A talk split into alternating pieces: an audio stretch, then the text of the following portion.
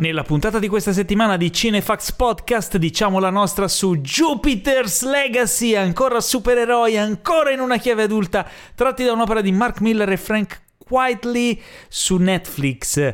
Oxygen, claustrofobico sci-fi con una bravissima Melanie Laurent e The Bad Batch, nuovissima serie animata di Star Wars targata Disney Plus. Questo è la solita dose di novità, recensioni, approfondimenti e tanto, tantissimo nonsense su cinema e serie TV, serviti a voi senza spoiler e con tanta sana passione dalla redazione di cinefax.it. Ciao a tutti, io sono Paolo Cellamare e in studio con me, in studio, non studio virtuale ragazzi, c'è il collega, il agguerrimentazione colui che è fondatore direttore editoriale anime pilastro di Cinefax, instancabile minatore di retroscena e aneddoti cinefili, linfido e presentissimo Teo Sofian. Buonasera amici e amiche. no, volevo far finta di essere il, il tribuzio. Ti sei tribuziato.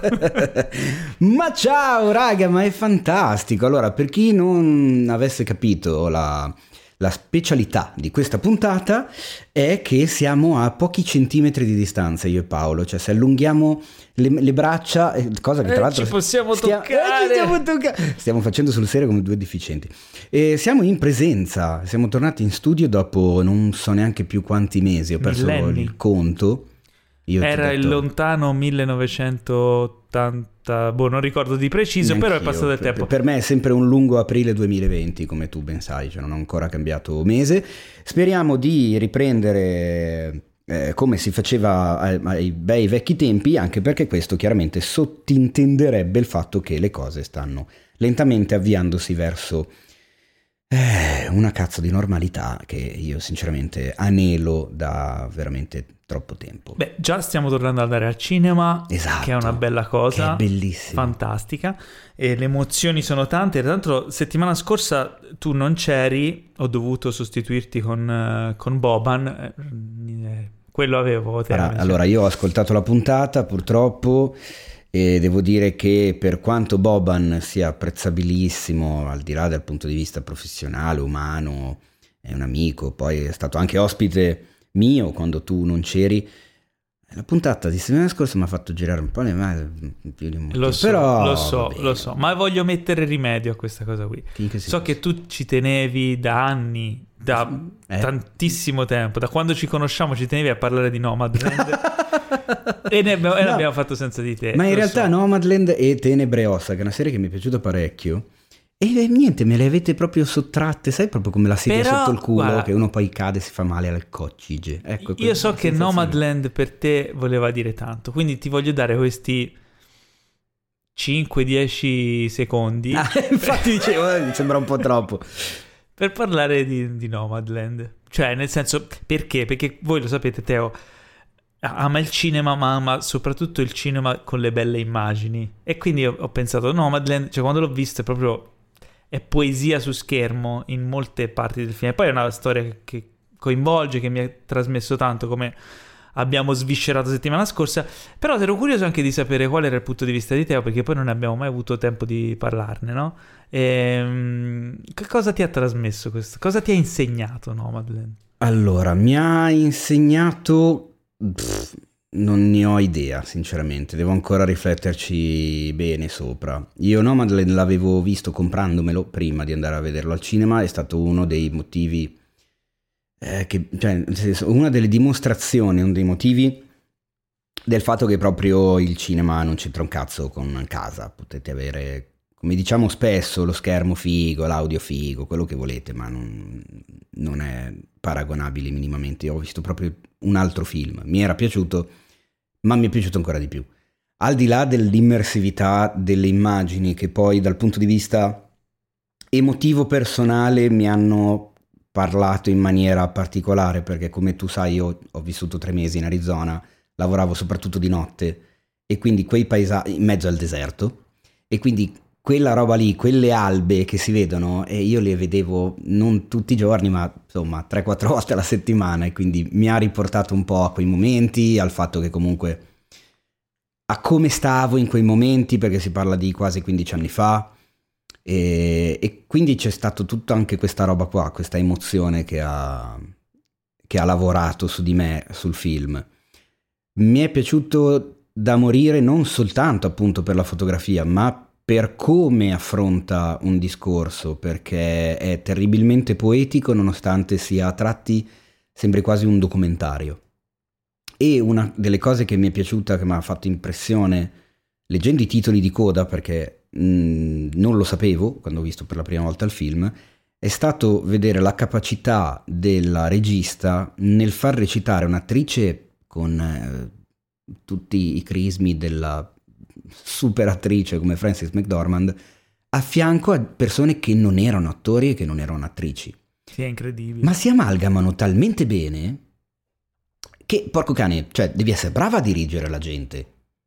Perché comunque Frances McDormand è eccezionale, come spesso è, al di là dei premi che ha vinto. Ma risultano eccezionali anche gli altri. E uno dice, certo, fanno loro stessi. Sì, ma una cosa è fare loro stessi durante una chiacchierata al bar e una cosa è farla davanti a una cinepresa con un'attrice professionista, con una troupe davanti che voi non vedete per, chiaramente perché è, di- è dietro la lente.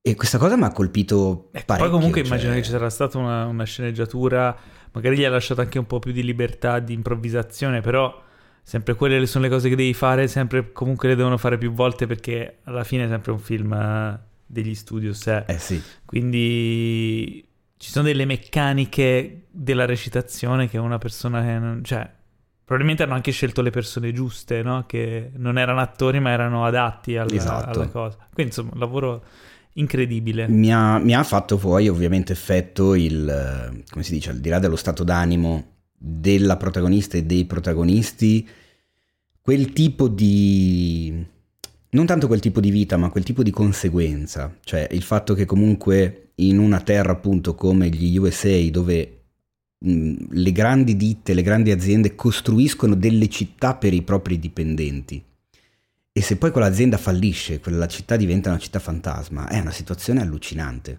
cioè è proprio la, la stortura più grossa che può, può esserci dovuta al capitalismo fondamentalmente, perché tu crei una vera e propria esistenza, crei delle certezze granitiche per le persone che hanno un lavoro per il resto della loro vita, hanno una casa, hanno una comunità, hanno degli affetti, hanno dei vicini. E poi improvvisamente non c'è più nulla, non c'è più neanche la città, più neanche il codice postale della non città. non è che la casa poi la puoi vendere perché la, eh no. la casa non esiste più. È, è, è pazzesca sta cosa, cioè mm. cioè, non, so, non, credo che esista una situazione simile in altri paesi del mondo. Forse no, penso Cina. che esista. Cioè comunque è una cosa dovuta, penso, al un po' all'industrializzazione, cioè la Company Town uh, dai tempi della rivoluzione industriale sono iniziate queste cose così. Però, Però lì a questi livelli, eh, sì, esatto. probabilmente estre- ed è una cosa che magari in Europa si è andata perdendo, mentre lì è ancora tuttora succede, insomma. Però bene, dai, sono contento de- che hai avuto la no, tua mi è piaciuto, piaciuto veramente molto, sono, sono contento di, de- dei riconoscimenti che abbia avuto, mi auguro che tanta gente lo stia andando a vedere al cinema. Coloro che non possono perché sono in una regione con ancora i cinema chiusi o magari nelle, nelle loro sale non lo stanno dando, magari se lo stanno guardando su Disney ⁇ è comunque un film assolutamente da, da vedere, da vivere. E, ovvio, non aspettatevi nient'altro che quello che è, cioè nel senso è il racconto del, dei sentimenti e dello stato d'animo di una persona eh, ho letto in giro persone che criticavano il fatto che non facesse una critica feroce su Amazon, i dipendenti Amazon. Ma non parla di quello. O i lavori che trovano lavoro troppo facilmente, o che non ci sono colpi di scena, o che, ma chi se ne... Cioè, ma che, che cazzo, ma non è che un film deve seguire determinate logiche sempre. Cioè, non è che sì, qualunque film parla di tutt'altro. E, Anche perché e ne parla molto bene, se me. Se facesse cioè... critica su Amazon, non credo che l'avrebbero fatta filmare dentro le sedi di Amazon. Ah, a parte quello.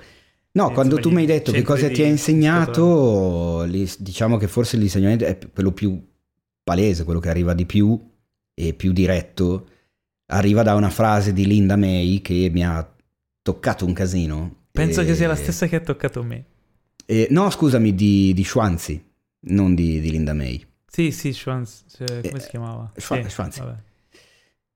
Che racconta una sua esperienza, adesso non voglio svelarvi niente, ma un posto in cui è stata che l'ha emozionata particolarmente e aggiunge in quel momento potevo anche morire che mi sentivo che la mia vita comunque l'avevo vissuta, avevo visto delle cose, fatto altre cose e andava bene così. E a me questa cosa mi ha colpito tantissimo, cioè io vorrei arrivare un giorno a sentirmi di poter dire una frase del genere, perché è una presa di coscienza, un'accettazione del proprio destino che è di una potenza inaudita e te la butta lì, così, come dialogo tra due persone in un camper di pochissimi metri quadri. Quindi per chi di voi non ha ancora visto Nomadland andate ancora in sala, se dovete fare qualche chilometro in più fatelo perché ne vale la pena, se no, se proprio non potete guardatelo su Disney Plus, ma noi straconsigliamo di vederlo in sala, assolutamente un'esperienza imperdibile. Eh, andiamo avanti, allora salutiamo anche i nostri amici amici di Cinefax, i nostri amici amici di Cinefax. Eh, e chi sono gli amici di Cinefax? Sono i più bravi tra di voi, i più, i più generosi e sostenitivi. Esatto, sono quelli che vogliono bene a tutto il progetto esatto. fondamentalmente, esatto. quindi lo supportano. Eh, gli stanno addosso, gli stanno dietro, ottenendo un sacco di contenuti esclusivi, tra cui la cosa più alla portata, credo, un po' di, di, di tutti, eh, o comunque di molti, è il, il secondo livello, diciamo, degli amici di Cinefx. Il primo è i Jedi, mentre il secondo è i Guni. E per tutti i Guni c'è l'accesso al gruppo Telegram degli amici di Cinefx.it, che io continuo a ripetervi che è un gruppo meraviglioso. Eh, chiaramente si parla di cinema per il 90% del tempo, ma si parla anche di un sacco di altra roba. La cosa meravigliosa che vedo è come praticamente in automatico questa community si eh, come si dice, si, si automoderi eh, fondamentalmente perché sono venuti fuori anche discorsi grossi, discorsi su argomenti eh, attualità o politica, eccetera, mm, insomma non proprio discorsini da, certo. da, da, bar della scuola, Tutto... eppure tutto Eppure... ovviamente con delle tempistiche un po' dilatate, no? Perché i telegrammi, Expedition... No, e Telegram... Eh, Paolo, tu non sei su Telegram, non vuoi esserci su Telegram. Io ti ripeto che su, tele... su quel gruppo è nato anche il pacchetto di sticker di Paolo Cellammare, cioè rendiamoci conto. Che vi mandate anche quelli via Telegram. Esattamente, tra Billy, la Betta Betta, ci sono tutte persone, Jacopo, un sacco di gente che fa eh, gli sticker, c'è, c'è, il pacchetto anche mio, c'è il pacchetto di Cinefx in generale. E è comunque una, un'allegra combricola di, di balordi, però tutti clamorosamente attenti al prossimo, rispettosi, mega simpatici e, e, le conversazioni ormai hanno toccato le 24 ore su 24 perché c'è sempre qualcuno sveglio, qualcuno che posta, qualcuno che... Ieri sera ad esempio abbiamo fatto il live commenting sui David di Donatello come è successo durante gli Oscar, ma io durante gli Oscar ero lì a lavorare, ieri sera meno, e vi assicuro che se siete coloro che magari seguono i social tipo Twitter durante gli eventi, durante delle serate particolari, ecco, il gruppo è una sorta di mini Twitter, ma molto più figo e molto più simpatico, perché insomma vale la pena, fatevi un giro sugli amici di cinefx.it e capirete tutto quanto quello che sto dicendo, a cosa mi, mi riferisco, cosa ottenete e, e, tutto quanto. E io comunque voglio bene a, a tutti gli amici di cinefx.it. Sì, e anche ai non amici, però se potete supportarci fatelo perché, esatto. perché ci aiutate ad andare avanti e crescere e fare cose sempre più fighe e eh, inoltre venerdì, eh, tutti, come tutti i venerdì, eh, trovate Cinefax anche su Clubhouse con eh, la room a tema, quindi non, se avete Clubhouse, se avete esatto. Apple eccetera non perdetevelo. Splendide e brave Nati e Federica vi aspettano, il tema della room lo stanno scegliendo appunto gli amici di Cinefx tramite sondaggio perché è uno dei tanti contenuti ai quali hanno accesso soltanto loro e quindi chissà quale sarà quello di questo venerdì alle 21.30. Ma hai accennato ai David di Donatello eh, e quindi già. apriamo subito le news con i David di Donatello che io tra l'altro non mi ero, mi ero completamente dimenticato che c'erano, quindi me li sono persi.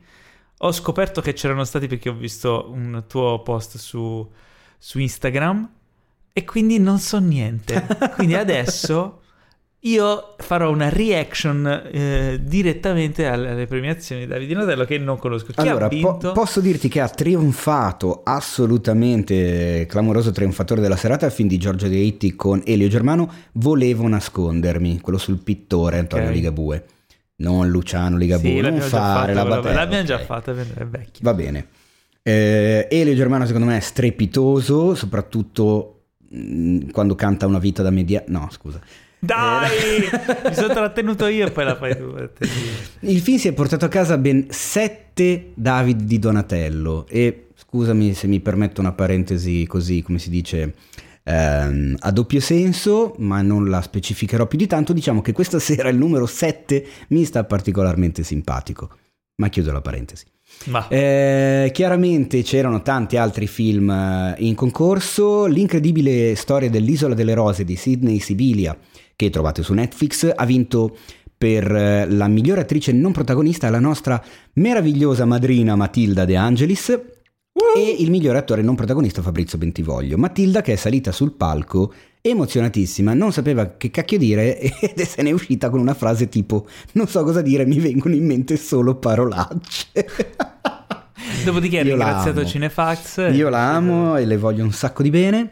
E c'è stato un gran bel discorso, gran bel discorso, è durato meno di un minuto, interrotto da Carlo Conti come sempre, di Pierfrancesco Favino che ha chiesto per cortesia magari di dare, non so, un- un'occhiatina al concetto di insegniamo cinema e teatro nelle scuole, ma non al pomeriggio, cioè facciamolo entrare nel programma scolastico, che non sarebbe affatto male. E è stato premiato Mattia Torre, il compianto Mattia Torre tra gli autori di Boris, tra l'altro, per la sceneggiatura, adesso non mi sta venendo in mente il titolo, eh, e chiaramente ha, chiaramente no, non era scontato, ma sa- salire sul palco a ritirare il premio è salita la figlia, piccolina, mh, abbastanza commovente Figli. quel, eh, Il film quel era. Figli. Eh, figli, era- era- esatto, era figli. Toccante quel momento lì.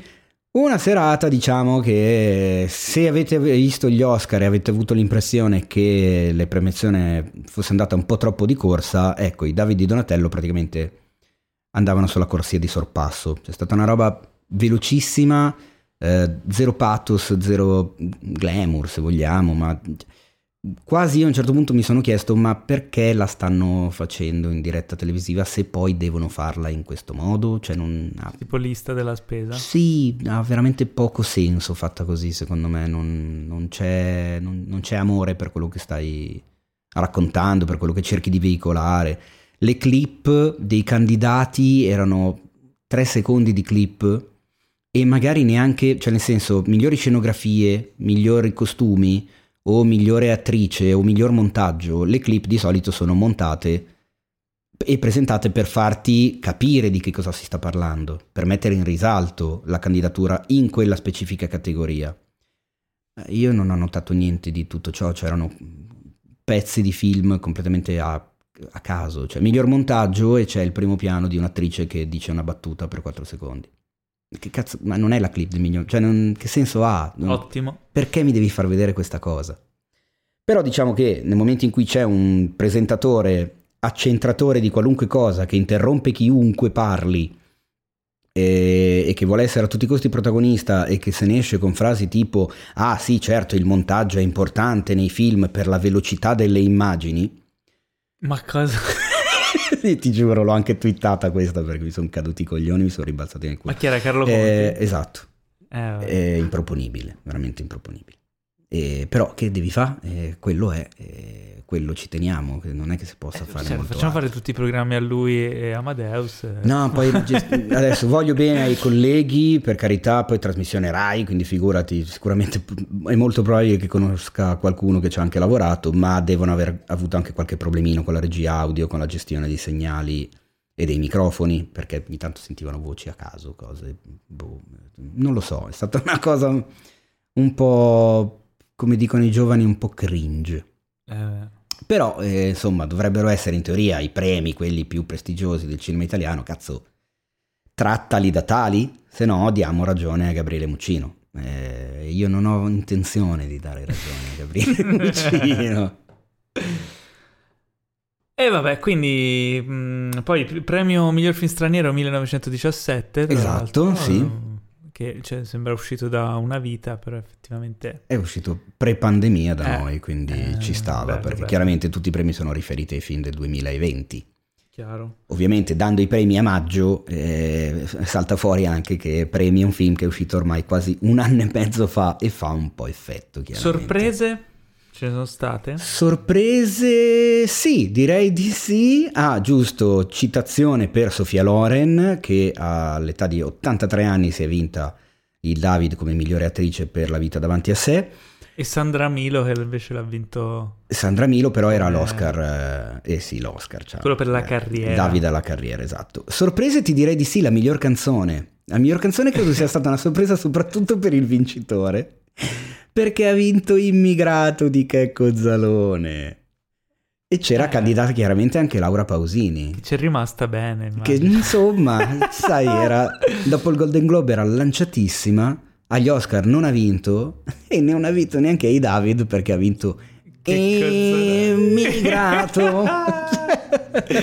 Ma non perché? so, non lo so, credo si siano fumati della roba divertente que- quelli Vabbè, che decidono i tanto volevano David. farsi qualche risata, evidentemente. Esatto, e il premio del pubblico ha vinto con mio, uh, mio devo dire, piacere 18 regali, che è un film che io vidi, mi, ci sono legato perché lo vidi in anteprima quando uscì, c'è anche la mia recensione sul sito e il film mi ha dato anche la possibilità di intervistare Benedetta Porcaroli e trovate infatti la mia intervista. Siccome io di interviste non è che ne abbia fatte tante nella vita, le pochissime che ho fatto me le ricordo e quella con Benedetta mi ricordo che è stata molto piacevole.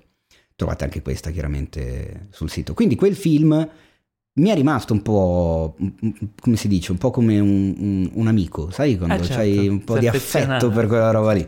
E quindi il fatto che abbia vinto comunque un, un David abbastanza inaspettato, devo essere sincero, mi fa piacere, ma soprattutto anche, oltre a tutto questo, anche perché in questo modo non ha vinto Gabriele Muccino, quindi va sempre bene. Ah, vabbè. Un giorno lo intervisterai e. Beh, ho già dato Paolo, è quello il problema, l'ho già intervistato con Fabio Volo a Los Angeles Vabbè, ma non tu. 2008. Devi fargli tu le domande. Io ma non vedere ci questo penso, match. guarda, mi basta quella volta lì, tra l'altro si trova su YouTube se la cercate, che imbarazzo. Hai citato eh, il premio vinto dalla Pausini, ma sei sicuro che fosse un Golden Globe?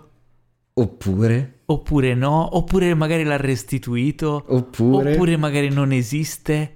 I Golden Globe esistono o non esistono? Questo è il giallo che sta, diciamo, eh, colorando di giallo i nostri giorni recenti. Perché c'è stato un po' un... eh, io direi quasi inspiegabile, una sorta di rivolta contro, contro i Golden Globe. Non del tutto inspiegabile perché effettivamente dei motivi ci sono, però... ehm, cioè, mi sembra strano che sia esploso solo ora. In pratica, vuoi Allora, riassumere un- meglio la cosa? È da parecchio che, che se ne discute, se ne parla, però effettivamente si è incendiato negli ultimi giorni. Ehm, allora, per sapere per bene cosa sta succedendo, trovate un articolo sul sito che è tra le news, eh, è a firma redazione, ma vi posso svelare, eh, non è, non è che sia un segreto, che è tutto frutto del lavoro di Alessandro Dioguardi, che si è preso un pomeriggio e una serata intere per studiare, analizzare, andare a cercare le fonti, controllare, verificare e cercare di riassumere anche cronologicamente che cosa cacchio stesse succedendo, perché cominciano ad, ad arrivare appunto le news tipo Tom Cruise restituisce Golden Globe, eh, Scarlett Johansson si scaglia contro la HFPA e noi diciamo ma aspetta un attimo, cerchiamo di tirare le fila. Che l'HFPA che è la... È la, Hol- la Hollywood, Hollywood- Foreign Press Associ- Association, Quindi- ovvero la- questa associazione di giornalisti stranieri che lavorano a Hollywood e che hanno eh, appunto il compito di scrivere sulle proprie testate di Hollywood, cioè il loro compito è promuovere Hollywood nelle testate estere. estere. E sono lo- loro che assegnano cioè sarebbe i Golden l'occhio Globe. del mondo su Hollywood. Esatto. E sono loro che assegnano i Golden Globe. Golden Globe che hanno nel tempo, eh, come si dice, guadagnato un'importanza esagerata perché sono diventati tra i premi più importanti, più ambiti. Spesso si dice l'anticamera degli Oscar, eccetera, eccetera. In realtà, se poi andiamo ad analizzare per bene, questa associazione è formata da 90 persone. Poche. Che sono sempre quelle, da ormai 20 anni, e al cui interno non c'è neanche una persona nera. E da qui che è partita un po' la cosa. Sebbene siano tutti stranieri. Quindi Esatto. Non Quindi c'è nessun africano. An- ancora, ancora più strano, se vogliamo, insomma. Quindi da questa cosa è partita una richiesta di, insomma, di diversificare un pochino, di tirare in mezzo un po' di altra gente per comunque, eh, come si dice, una semplice questione di rappresentazione, così come tra l'altro è successo alla stessa Academy, che vi ricorderete la polemica esplosa Oscar So White Certo. di qualche anno fa, che infatti mise in moto tutta una serie di decisioni da parte dell'Academy di aprirsi molto di più alle minoranze, eh, che potessero rappresentare meglio la, la- la- la popolazione statunitense, ma non solo. Ed è un lavoro che hanno fatto negli ultimi quattro anni che infatti ha, ha portato a- ai- alle candidature e ai premi che abbiamo visto negli ultimi anni. Che è, quello è conseguenza di quello, cioè nel senso, pi- minuscola parentesi sugli Oscar, quando si dice "Eh, ormai questo politicamente corretto premiano la gente di colore, prima non la premiavano. E grazie al cazzo, prima eh, non, era- non c'era nessuno che si sentiva toccato da quei temi e che si sentiva rappresentato da determinati attori, determinati registi o determinate storie. Adesso c'è, è normale che ricevano più voti e più attenzione quelle storie e quei film. Non è il contrario, cioè nel Beh. senso non è un'ammenda, è il fatto che le persone votano. Eh, tutto ciò, dicevo, sulla questione dei Golden Globe ha portato alla NBC, che è il network storico che ha sempre trasmesso la serata dei Golden Globe, che ha detto che l'anno prossimo non la trasmetterà. Ah, Questo non significa che la cerimonia verrà cancellata, perché comunque l'HFPA potrebbe trovare un altro network, potrebbe trasmetterlo in live streaming sul proprio sito, su un canale YouTube, eccetera, eccetera.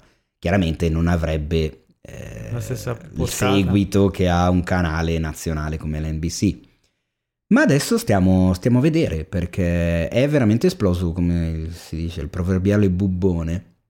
E adesso stiamo guardando perché, insomma, se anche appunto personalità come Tom Cruise decidono di restituire i tre Golden Globe vinti, al di là del fatto che secondo me non li meritava perché è Tom Cruise, però vabbè, no, stavo scher- scherzando, eh, le cose si fanno, come dice Saul Goodman, things are gonna get nuclear. che è una frase che mi ha sempre poteva, fatto molto poteva ridere. venderli e dare il ricavato in beneficenza. Ma non valgono niente, come gli Oscar. Eh, non- dici, Come non valgono niente? Metti all'asta, chi è che non vuole Ah, tu eh, dici, ma non credo si possa, eh. sai come con gli Oscar, gli Oscar sai che non puoi venderli, non puoi... Non puoi perché l'ho detto la HFPA. Se tu vuoi fargli un dispetto, ancora meglio. Eh, ma poi ti danno la multa. No, non so come... No, non so come funziona in quei casi, effettivamente. Comunque, E poi te li tolgono. E grazie a cazzo li sto restituendo, chi se ne frega. Che Vabbè. storia, che storia strana. Ehm, allora, continuano altre, diciamo, divergenze eh, relative a A Quiet Place 2. Mm, In pratica, John Krasinski ed Emily Blunt eh, so- stanno avendo una battaglia legale contro Paramount per essere, eh, diciamo, risarciti delle perdite che stanno avendo eh, per il motivo a causa della riduzione della finestra temporale dall'uscita in sala all'uscita del film sulla piattaforma streaming di Paramount, Paramount Plus. In pratica, dal- dagli originali 90 giorni previsti, adesso, eh, secondo i nuovi accordi, sono solo 45 e quindi, avendo loro due eh, nel- da contratto una percentuale sugli incassi del film, ricordiamo che eh, John Krasinski è anche autore e regista del film, quindi la sua percentuale penso che sia sostanziale. Ehm, sostanziosa e E sostanziale. anche sostanziale, in effetti. E adesso invece, chiaramente vedendo dimezzata la finestra in cui il film è in sala, dicono ok, ma dobbiamo rinegoziare qual era l'accordo perché sono cambiati i termini e sono quindi stanno avendo una battaglia legale. Però ehm, a quanto pare ci dovrebbero essere in cantiere anche altri seguiti di, questo, di questa che ormai sta diventando una saga fortunata. E quindi eh, non si sa bene come, come verrà risolta questa cosa, ma si spera che venga risolta pacificamente in tempi brevi. D'altronde è lo stesso problema che c'era stato con, con Warner Bros. quando erano state annunciate le uscite su, su piattaforma HBO Max di molti dei loro film dell'anno. Eh beh, direi. Però insomma, vedremo, vedremo cosa succede. Rimanendo in casa eh, Krant o Blasinski, Vuoi fare... eh, fare fashion. Emily Blunt eh, ha parlato recentissimamente del fantacasting che si sta facendo sui Fantastici 4 Uh. made in MCU. Eh, come sapete era uscito questo trailer che finalmente annuncia definitivamente con un bel logo che stanno in preparazione eh, MCU, Marvel Studios è in preparazione con questo film dei Fantastici 4 non si sa ancora chi sarà il cast il pubblico, i fan da tempo ormai eh, vorrebbero vedere sullo schermo nel ruolo di Mr. Fantastic e la donna invisibile eh, John Krasinski ed Emily Blunt che nella vita sono sposati quindi avrebbero anche già insomma E poi ci stanno come fisicità. ci stanno, beh, già in, fighi già in The. Quiet Place si vede che insomma insieme funzionano anche sullo schermo. Eh, vederli in quei ruoli sarebbe perfetto. Ma la buona Emily in un'intervista ha detto che effettivamente, eh, sebbene inizialmente le fosse stato proposto il ruolo della- di Black Widow e lei avrebbe adorato lavorare con Robert Downey Jr. in quegli anni, anche perché si era innamorata del- del primo Iron Man. Eh, poi col tempo si è un po' disamorata de- dei film di supereroi, ha detto che non li apprezza, che siamo bombardati, che non è che sia il suo genere preferito, fondamentalmente non gli, non gli interessa, però dice che la sua decisione comunque eh, si basa sempre sul personaggio, quindi se le viene proposto un personaggio interessante, una storia interessante, perché no? Allo stesso tempo suo marito John Krasinski ha però detto eh, spero che mi chiamino se, se hanno queste idee in testa io Mr. Fantastic non vedo l'ora quindi lui bisogna vedere però nelle coppie lo sai che decide lei quindi Ma secondo me lei sta cercando di depistare. potrebbe essere anche io Eh, pensavo questa cosa qui potrebbe essere e speriamo che sia un depistaggio perché sarebbe figo anche se pensavo che forse Marvel vedendo anche le loro strategie a lungo termine potrebbe magari spostare l'attenzione su un'attrice più giovane. Dipende da Eh, che- effetti... che piani hanno per la saga, perché come sai loro vanno di 10 anni in 10 anni, quindi eh, non lo so, non si sa, penso che comunque verrà annunciato presto il cast di Fantastic Four, eh, non so quanto presto, però insomma.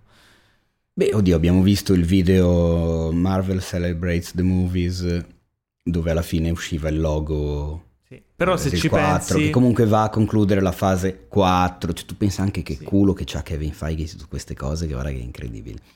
Ehm, perché sicuramente ai tempi della fase 1 non ci pensava Eh, di no. avere anche i Fantastici 4 nella fase 4, quindi vabbè. Parleremmo di una roba tipo fine 2023, inizio 2024. Sì. Quindi, insomma, secondo me un altro annetto ci può stare. Senza Però se nulla. ci pensi hanno annunciato Mahershala Ali su Blade Mm. e ancora non si sa nient'altro di quel film, non si sa neanche quando poi in scaletta verrà messo, quindi boh, non lo so, vedremo, vedremo. Vedremo, però appunto sarebbe figo se fossero loro due, dai. Sì. Rimanendo su notizie di casting, eh, Dexter stagione 9, questo revival di Dexter, dopo il disastroso finale del- della stagione 8, ehm, non, eh, a quanto pare non avrà gli altri membri del cast a parte il Dexter interpretato da Michael C. Hall. E questa notizia è venuta fuori perché eh, James Remar, che interpretava il padre nelle sue visioni, ha detto di non essere mai stato contattato e che comunque ha sentito anche gli altri e pare che nessuno sia stato contattato per questo revival. Quindi che stagione sarà di Dexter? Anche perché Dexter funzionava molto anche per il cast di comprimari.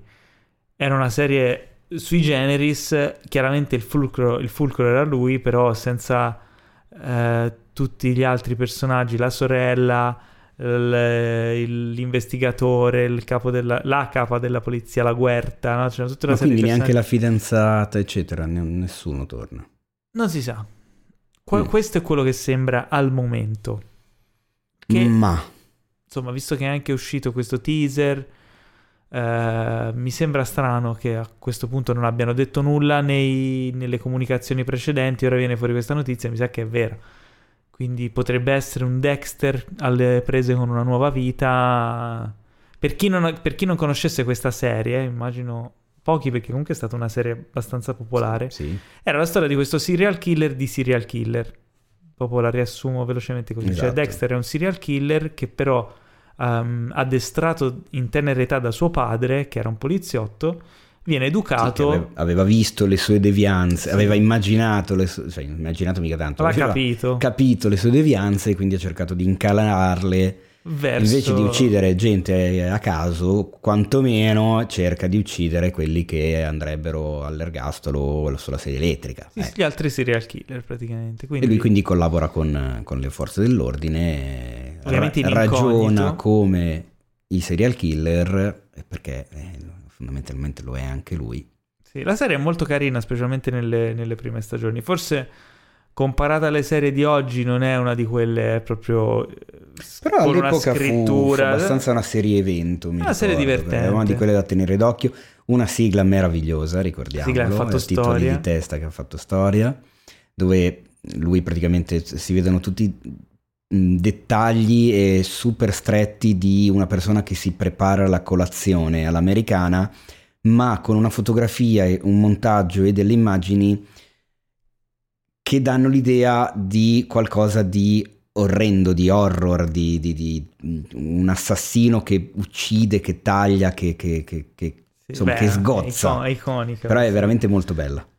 Diciamo che eh, è una serie che era molto amata negli anni in cui è uscita, beh, non è che, che sia così vecchia, eh, e per questo è stato proposto questo revival. Non è una serie che consiglierei a chi non l'ha mai vista di recuperarla perché alla fine secondo me non è niente di stratosferico. Diciamo che ha un'ultima stagione che ti fa veramente Sì. cadere. Forse le prime, le prime due stagioni, le prime due sono carine, eh, ma diciamo che non è una serie, secondo me, non è una serie imperdibile, è una serie molto carina, però questo revival è uscito un po' a sorpresa, eh, forse anche perché Michael C. Hall eh, di recente poi non ha fatto più niente di, di rilevante, mi pare, cioè non, non me lo ricordo in ruoli recenti. No, perché lui prima aveva fatto Six Feet Under. Sì, era una clamorosa serie, bellissima. Quella Io- forse, quella è imperdibile secondo me. Io l'ho rivisto eh, e non me l'aspettavo in eh, Game Night o Night Game. No, Game Night. Game Night, sì. sì.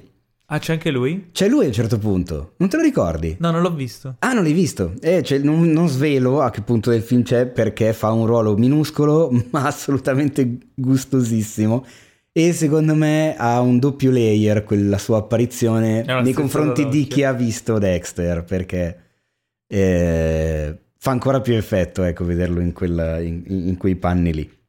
Bene. Però effettivamente sì, non ricordo di averlo visto in chissà che cosa. Eh no, infatti... O non Oh, magari per quest'ultima stagione si inventano appunto che sono passati gli anni che sono passati dall'ultima stagione anche nella, diciamo, nella fiction e magari lui ha, ha proprio cambiato esistenza, ha un altro giro, un altro entourage. Però sono curioso di sapere che cosa vogliono raccontare più che altro. Cioè, Sai che... mm, sì, effettivamente stavo guardando la sua filmografia, ha fatto poche cose negli ultimi anni. Sì, tra cui... eh, ah, ha avuto un ruolo in The Crown. Ha, Ah. fatto, ha fatto Kennedy in The Crown. eh, vedi a non vedere The Crown, mannaggia. Eh, lo ma devo nella lista è da- devo da recuperare. a tutti i costi. Bene, allora, eh, Knives Out avrà non solo un sequel, ma due sequel. Eh sì, È stato acquistato da Netflix, quindi i due sequel saranno esclusiva Netflix. E nel primo di questi due sequel, quindi chiamiamolo pure Knives Out 2, eh, o Cena con Delitto 2 per chi ha amato il titolo italiano. oppure cena con due delitti. Cena con due delitti, sì. Eh, ci sarà Edward Norton, oltre a Daniel Craig che tornerà nel ruolo del- dell'investigatore di, di, di Benoit Blanc. Benoit Blanc. Ehm, e ci sarà anche eh, Dave Bautista. Quindi Ma attenzione, non lo vedrà nessuno. perché starà fermo. Esatto. E quando lui è fermo, E diventa invisibile. Infatti sarà lui il colpevole. Cioè, basta, hanno già spoilerato la storia. cioè. sì. Lo vedremo solo nella- nell'ultima scena in cui Esatto. tossisce. no, comunque sì, ci sarà Daniel Craig che interpreta l'investigatore la famiglia sarà composta da Edward Norton e suo figlio Dave Bautista. Ma no, cosa stai dicendo? No, non è così. Ma non credo eh, proprio. ipotizzando, non si sa mai. Magari l'ho sgamato, insomma. Ah, Io sono contento eh, perché comunque Edward Norton mi piace un casino. Mi auguro solo che non faccia il pirla come ha già dimostrato di fare troppe volte nella carriera e anche un po' per quello che lavora, lavora meno di quello che Io secondo me tutta questa storia qui è una falsità.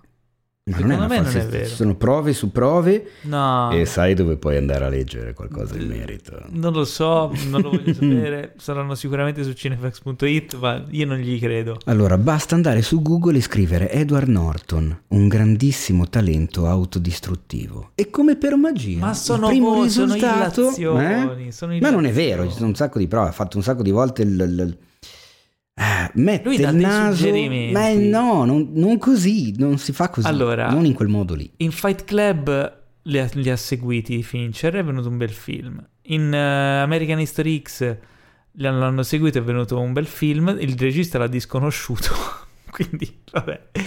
Cioè, nel senso, American History X è un brutto film. A me è piaciuto molto.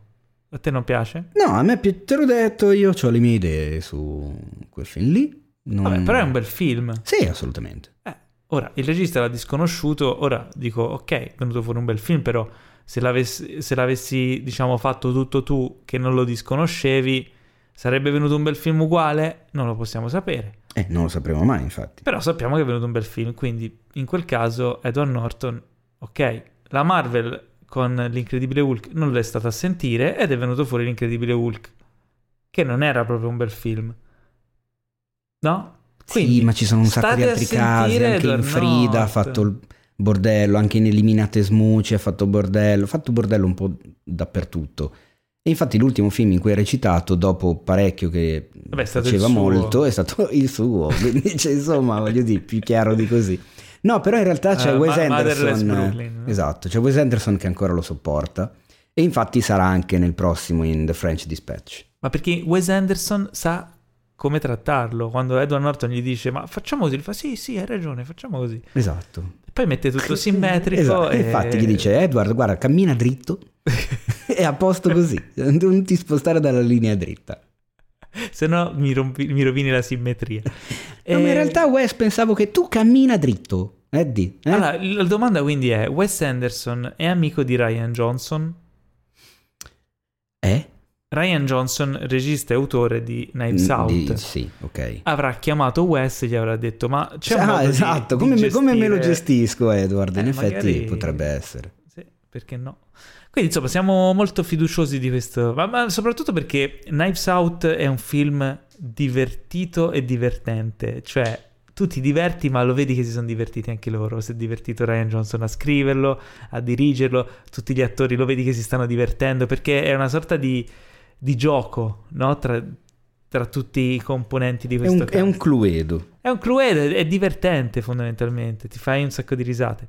Quindi se lui continua su questa linea qui con cast nuovo, perché poi alla fine ci, ci vogliono tanti personaggi per fare Io una- infatti immagino che arriveranno altre news eh, sul Eh, cast sì. non penso che si limitino a questi tre. No, perché, no, cioè, insomma, anche perché il primo era stato annunciato Bautista, poi dopo un po' è uscito fuori Edward Norton, ce li snoccioleranno un po' alla Duné Esatto. e quindi ne avremo un po'... Io sono curioso, a me il personaggio interpretato da Daniel Craig era piaciuto molto ed è appunto un film che si presta, non un film, un personaggio che si presta da- a vivere più avventure, banalmente è l'investigatore che si trova a che fare con un nuovo caso da, da- da- come si dice, da scardinare. Mm. quindi- Anche perché poi perché è, un, è un personaggio che rimane in disparte, quella è la cosa divertente. Esatto, sì, infatti. Ma Quindi anche, sarà un film tutto nuovo. anche sta cosa che un sacco di gente che reagisce dicendo Oddio, ma perché fanno il sequel di quel film? Non è necessario, non serve a niente, è inutile. Ma porca di quella puttana, ma accendi il cervello, cioè nel senso, non è il primo film numero due, cioè non è che c'è ancora Ana de Armas No. che adesso vive nella casa dei Thornby che devono, sono tutti, sfra- non è quella roba lì. Cioè nel senso è lo stesso personaggio che vive un'altra avventura, come Hercule Poirot, come Miss Marple della Christie, come Sherlock Holmes banalmente, Come l'ispettore Clouseau, Clouseau della Pantera Rosa. O cioè- l'ispettore Gadget. o l'ispettore Gadget, esatto. Op, op O, Gadget. o il tenente Colombo. Ma infatti, Comunque- cioè, ma perché no? Ma Perché no, infatti è divertente. Solo che come faranno a legare il titolo Knives Out se non c'è più il coso di coltelli? Eh, non lo so. Potrebbero fare altri tipo Forks Out questa volta. Bello. Spoons Out. Ah. eh, con i cucchiai. Ecco, allo- però lasciami dire che un pochino mi sta sulle balle Knives Out, proprio come concetto in generale di film, come progetto. Perché? Perché è la causa del fatto che Ryan Johnson non è andato a girare Star Wars 9. Perché era impegnato in questo e quindi Eh. alla Lucasfilm dopo aver licenziato Trevorrow si sono trovati Johnson impegnato È colpa sono di, dovuti andare da Abrams con il risultato che conosciamo. colpa di Lucasfilm che aveva assunto Trevorrow all'inizio. Ma anche lì non lo sapremo mai come sarebbe stato il film di Trevorrow. Non bello. Ma oddio, guarda che rispetto a quello di Abrams, secondo me... Probabilmente più bello. Ecco. Va bene, allora andiamo in casa della casa della mela, in casa Apple, ah. che ha- si è accaparrata i diritti del nuovo film di Joel Cohen. Uh, finalmente. Il film, prodotto da A24 o Osti. A24, si intitola The Tragedy of Macbeth. Ah, Ok. quindi, cioè, ma proprio quella roba lì, è proprio quel Macbeth. Non so se, cioè, penso di sì. E ci sarà nel cast Francis McDormand. E beh, è la, la moglie, quindi ci sta. insomma. Ah, eh, No, nel senso, non è questione di sai che nepotismo, non lo sapevo? Lo sapevi? No, Eh certo. ma dai. Eh sì. Tu pensa in quella famiglia lì, eh? Che- che Quanto fatto talento. Fargo. Ah, è vero. Eh. Sai che mi ero dimenticato che c'era lei in Fargo? Ah, porco cane. Devo rivedere. Poliziotta incinta meravigliosa. Non credo sia mai uscito, ma la butto lì. Fatevi un favore, recuperatevi Fargo. È vero, non, non ne abbiamo mai parlato. Ma è un film meraviglioso. O forse una volta nel 2019. non sono sicuro. E l'altro membro del cast sarà il buon caro Denzel Washington. Uh, hai detto uno dei miei attori che amo di più. Tutte e due, immagino, anche Francis. Ah, lei è ormai. eccezionale, sì, assolutamente. Ho appena parlato di Nomadland, quindi... E quindi Che figata. Macbeth. Bah, ma sono curioso di vedere il Denzel eh, con i Cohen. Non è un registro in cui l'ho visto spesso, quello dei Cohen. In effetti Il Denzel. è vero, è atipico per lui. Vero? Non è uno, uno degli attori che ti aspetteresti di vedere in un loro cast. Cacchio, ma Tragedy of Macbeth sono curioso di sapere se effettivamente... Sì, sì, è la, è la storia di... è quella. No, madonna santa. Vabbè, ok. È già uno dei film che aspetto di più prossimamente. Ma altre notizie, altro cast, ci sono altra gente famosa. Eh, altri Brendan attori. Gleeson. Ah, vabbè, hai detto cazzi. eh, Sì, beh, c'è già tutto il cast. Il film è in post-produzione, quindi... Però non ci sono i classici co- dei Cohen. Quindi non c'è No. Turturro, No, no, non no. c'è Stormer, non c'è Steve mi pare. Buscemi, non c'è John Goodman. Non mi pare. Ah, peccato. Quindi, Sarebbe insomma, questo è- questa è la news. E questa è anche l'ultima delle news. Beh, Quindi, diciamo, sì. abbiamo chiuso in bellezza. Non so, se, non so se uscirà anche in sala o solo su Apple. Se leggi bene, ecco, vedi, io adesso devo uscire dal personaggio di quello che non sapeva niente, quando in realtà lo sapevo, ma era per darti modo di mettere meglio giù la news. In realtà no, uscirà solo su Apple TV Plus. Ah, Vedi, Eh, se tu avessi letto, io avrei continuato a fare la parte di quello che, uh, wow, vabbè, facciamo uh, bello. Uscirà ragione. solo su Apple TV Plus. No, Te- ti rendi conto? Cavolo. Ti rendi conto? È incredibile questa cosa qui. Neanche un Che giorno in sala. Che Palle peccato. però, già la ballata di Buster Scruggs, che è l'ultimo dei Coin, è uscito solo su Netflix. È vero, è vero. I Cohen non amano la sala. ma basta, ma, ma possiamo perché, ammettere. ragazzi? Vabbè. È così. Allora, eh, sono finite le news e questo cosa vuol dire, caro Teo? Lo sai cosa vuol dire? No. Non lo sai. Vuol lo dire so, che è il cosa momento? Eh, ah, il momento eh, dei eh, nostri amici da casa che ci Oh. mandano le domandone. Ah, il momento delle domandone della settimana. Ana, Ana, Ana, non hai l'effetto Eh, eco, non ho effetto questo, eco su questo microfono qui. Insomma. La domandona di questa settimana è stata scelta da, tra quelle inviate da voi omuncoli e donnuncole, soprattutto dagli amici di Cinefax, e quindi abbiamo scelto a gran clamore e folgorazione di, di lettura della domanda io non so quella scelto in inviata da Daniele Vassalli. Ah, ok. Hey, hey, hey. Che è un po' domandona, un po' angolo del tecnicismo becero. Daniele Vassalli ci dice questo. Ciao a tutti. Daniele Vassalli ha una voce molto bassa. Ma cosa ne sai tu? Lo so. Ciao a tutti. Spesso si parla di formati video, di passaggio da pellicola al digitale e di altre innovazioni come l'IMAX. Anche il sonoro è cambiato di pari passo con il video? Sono cambiati i metodi di ripresa diretta dell'audio con l'avvento del digitale? E quando si gira in IMAX? Non ho mai visto un film in una sala IMAX. È diverso anche l'audio?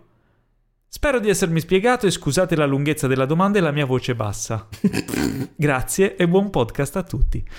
Eh, Allora, grazie, innanzitutto grazie, ringrazio e saluto Daniele Vassalli che è stato una iena e attualmente è un good fella, quindi Madonna. vedete ovviamente tutti i livelli sono cinematografici, capite come.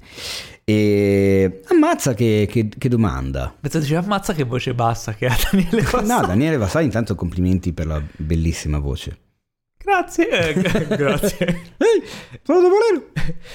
Allora, no, ero troppo impegnato a leggere in- con la voce bassa e mi sono distratto. Allora, dunque sì, ehm, il digitale eh, ha influito anche sull'audio. Mm, ma que- guarda, questo è, è più campo tuo in realtà, perché tra Però l'altro... in, realtà... Tra l'altro vedo qua a fianco a me eh, delle, che dobbiamo aprire delle una- incredibili dobbiamo aprire una casse una gigantesche qua, Allora, insomma. I, eh, gli omuncoli e donuncole che ci seguono dagli albori di questo podcast si ricordano dell'avvento della mia televisione nuova Esatto. nel 2019, no? che è stata un- una rivoluzione E per tra l'altro l'umanità. c'è un upgrade, se Sì, posso fare una parentesi sì, dopo. Perché io, eh, insomma, feci un po' di hype sul fatto che finalmente avevo preso questa TV OLED nuova, eccetera, e, e- però aspettavo l'arrivo e ci fu tutto questo clamore per l'arrivo della TV nuova, no? Tra l'altro ho anche convinto negli anni, Teo, che nonostante...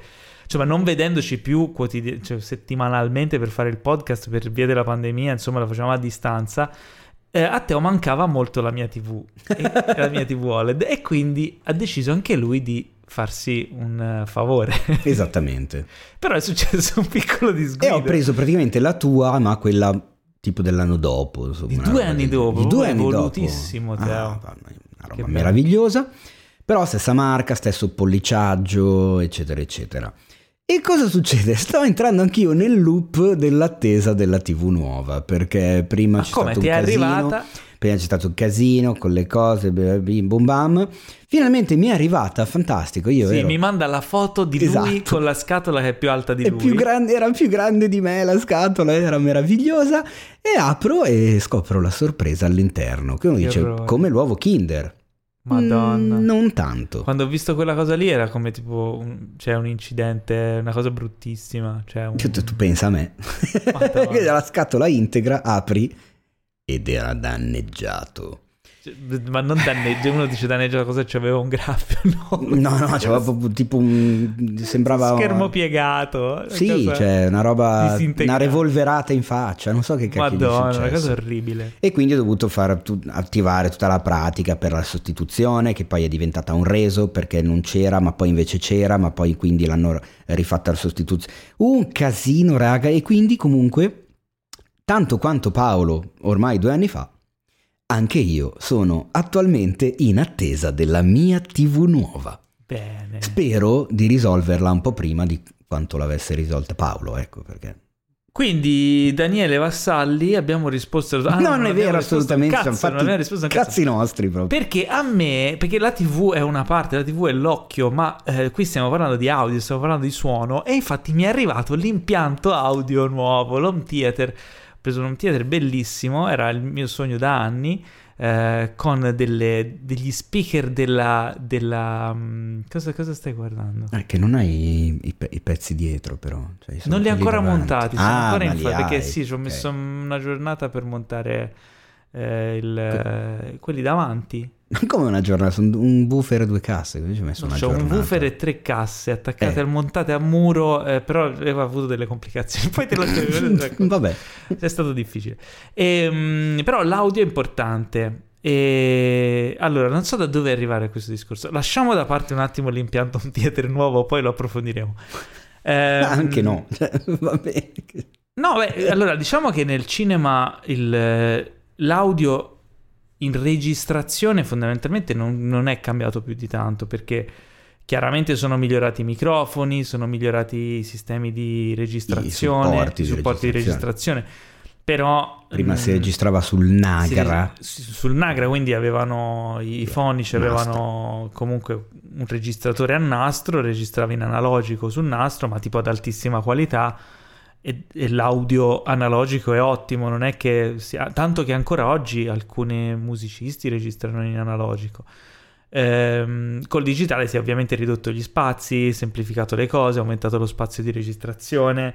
Eh, I microfoni, bene o male, sono son gli stessi, ci sono stati dei piccoli avanzamenti, però i microfoni buoni sono microfoni buoni, costano tanto e la tecnologia è sempre quella. Più che altro le forme con cui i vari microfoni catturano il suono, che sia cardioide o mezzo fucile o il fucile, sono quelle da non so più neanche quanti sì, decenni ormai. Quelle sono magari migliorati i, quelli a trasmissione eh, wireless, no? I, I, radiomicrofoni. Si sono rimpiccioliti, quindi li puoi nascondere meglio. Sì, i fonici ormai li nascondono nei vestiti anche su produzioni da cinema perché sono miniaturizzati, quindi oltre al boom che è l'asta della giraffa, la famosa giraffa, eh, hanno anche dei microfoni nascosti addosso. Insomma, siamo lì quello che è cambiato tanto è il, l'audio in riproduzione, quindi l'audio in sala, perché originariamente era solo mono, poi c'è stato l'avvento dello stereo nel 77 con Star Wars. Eh, dopo è arrivato il 5.1 negli anni 90. Um, io mi ricordo che andai a vedere Jurassic Park in sala, DTS era il primo film DTS 5.1 che, ven- che arrivava in Italia, credo. Uh, mi ricordo che è la prima volta che in sala vidi un film col, col 5.1 e tra l'altro l'hanno anche rimasterizzato ora di recente in 4K con l'audio tutto rimasterizzato e l'ho provato sul mio theater nuovo, è una figata. Um, poi è arrivato il 7.1 e poi mille altri tipi di formati diversi eh, fino ad arrivare all'Atmos odierno quindi cosa comporta questo? In realtà l'Atmos è stata forse la più grande rivoluzione che c'è stata negli ultimi anni è perché... Una, una sorta di 3D audio fondamentalmente. No, fondamentalmente prima, se tu parli, parliamo del 5.1 che è quello più diffuso e quello anche perfetto per un appartamento, per una salotto, insomma una sala di visione casalinga.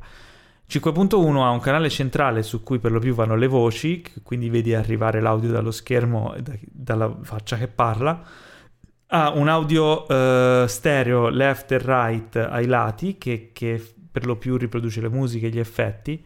Ha due canali posteriori, posteriore destro e posteriore sinistro per gli effetti spaziali di surround e ha un subwoofer che si prende carico di tutte le basse frequenze. Questo è semplicemente però quando viene mixato l'audio ogni ehm, diciamo che c'è una colonna sonora per ciascuno di questi canali e quindi il suono viene, eh, viene, codificato uno per il canale sinistro, uno per il centrale, uno per il destro e così via per la durata di tutto il film.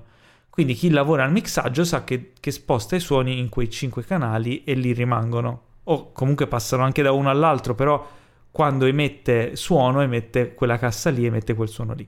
L'Atmos invece funziona in maniera totalmente diversa perché eh, in sala si mappa il numero di, di, di, speaker che ha quella sala, il numero di casse, ehm, e l'audio può passare singolarmente da una cassa all'altra eh, indipendentemente da un numero di canali predefinito. È un po' complicato, però in una sala metti che ci sono 10 speaker dietro a destra o sulla parete destra, 10 speaker sulla parete sinistra. Questi speaker sono tutti il surround destro e il surround sinistro e hanno un solo canale audio, quindi quando c'è un suono sull'effetto del surround destro, quei 10 speaker a destra emettono quel suono uguali. Con l'Atmos invece il suono può passare da uno all'altro di quei 10 speaker come se li pilotasse indipendentemente l'uno dall'altro. Quindi puoi sentire il suono scivolare lungo tutta la parete da uno speaker all'altro. Questo perché? Perché è un sistema a oggetti sonori. In pratica eh, loro posizionano nel mixaggio del film questi oggetti sonori, metti che c'è questo elicottero che passa sulla fiancata no, della sala, mentre prima l'elicottero era il canale posteriore destro e poi andava sul canale frontale destro, adesso è un oggetto sonoro che si sposta e a seconda del numero di casse che ci sono in quella sala si sposterà nello spazio in quel numero Su, di casse. Sul soffitto, eccetera. E anche, anche i canali superiori, l'Atmos che non aveva il, il 5.1, insomma ci sono dei, dei, canali in più, però c'è uno spazio tridimensionale, come dicevi tu, una mappatura tridimensionale che poi viene eh, ridimensionata sul numero di casse che ha la sala. Quindi se la sala ha le casse superiori sul soffitto le usa, se non ce l'ha non le usa. Se ne ha 200.000 in tutta la sala sparse dappertutto le usa tutte ma le può pilotare singolarmente. Se ne ha di meno ne usa di meno.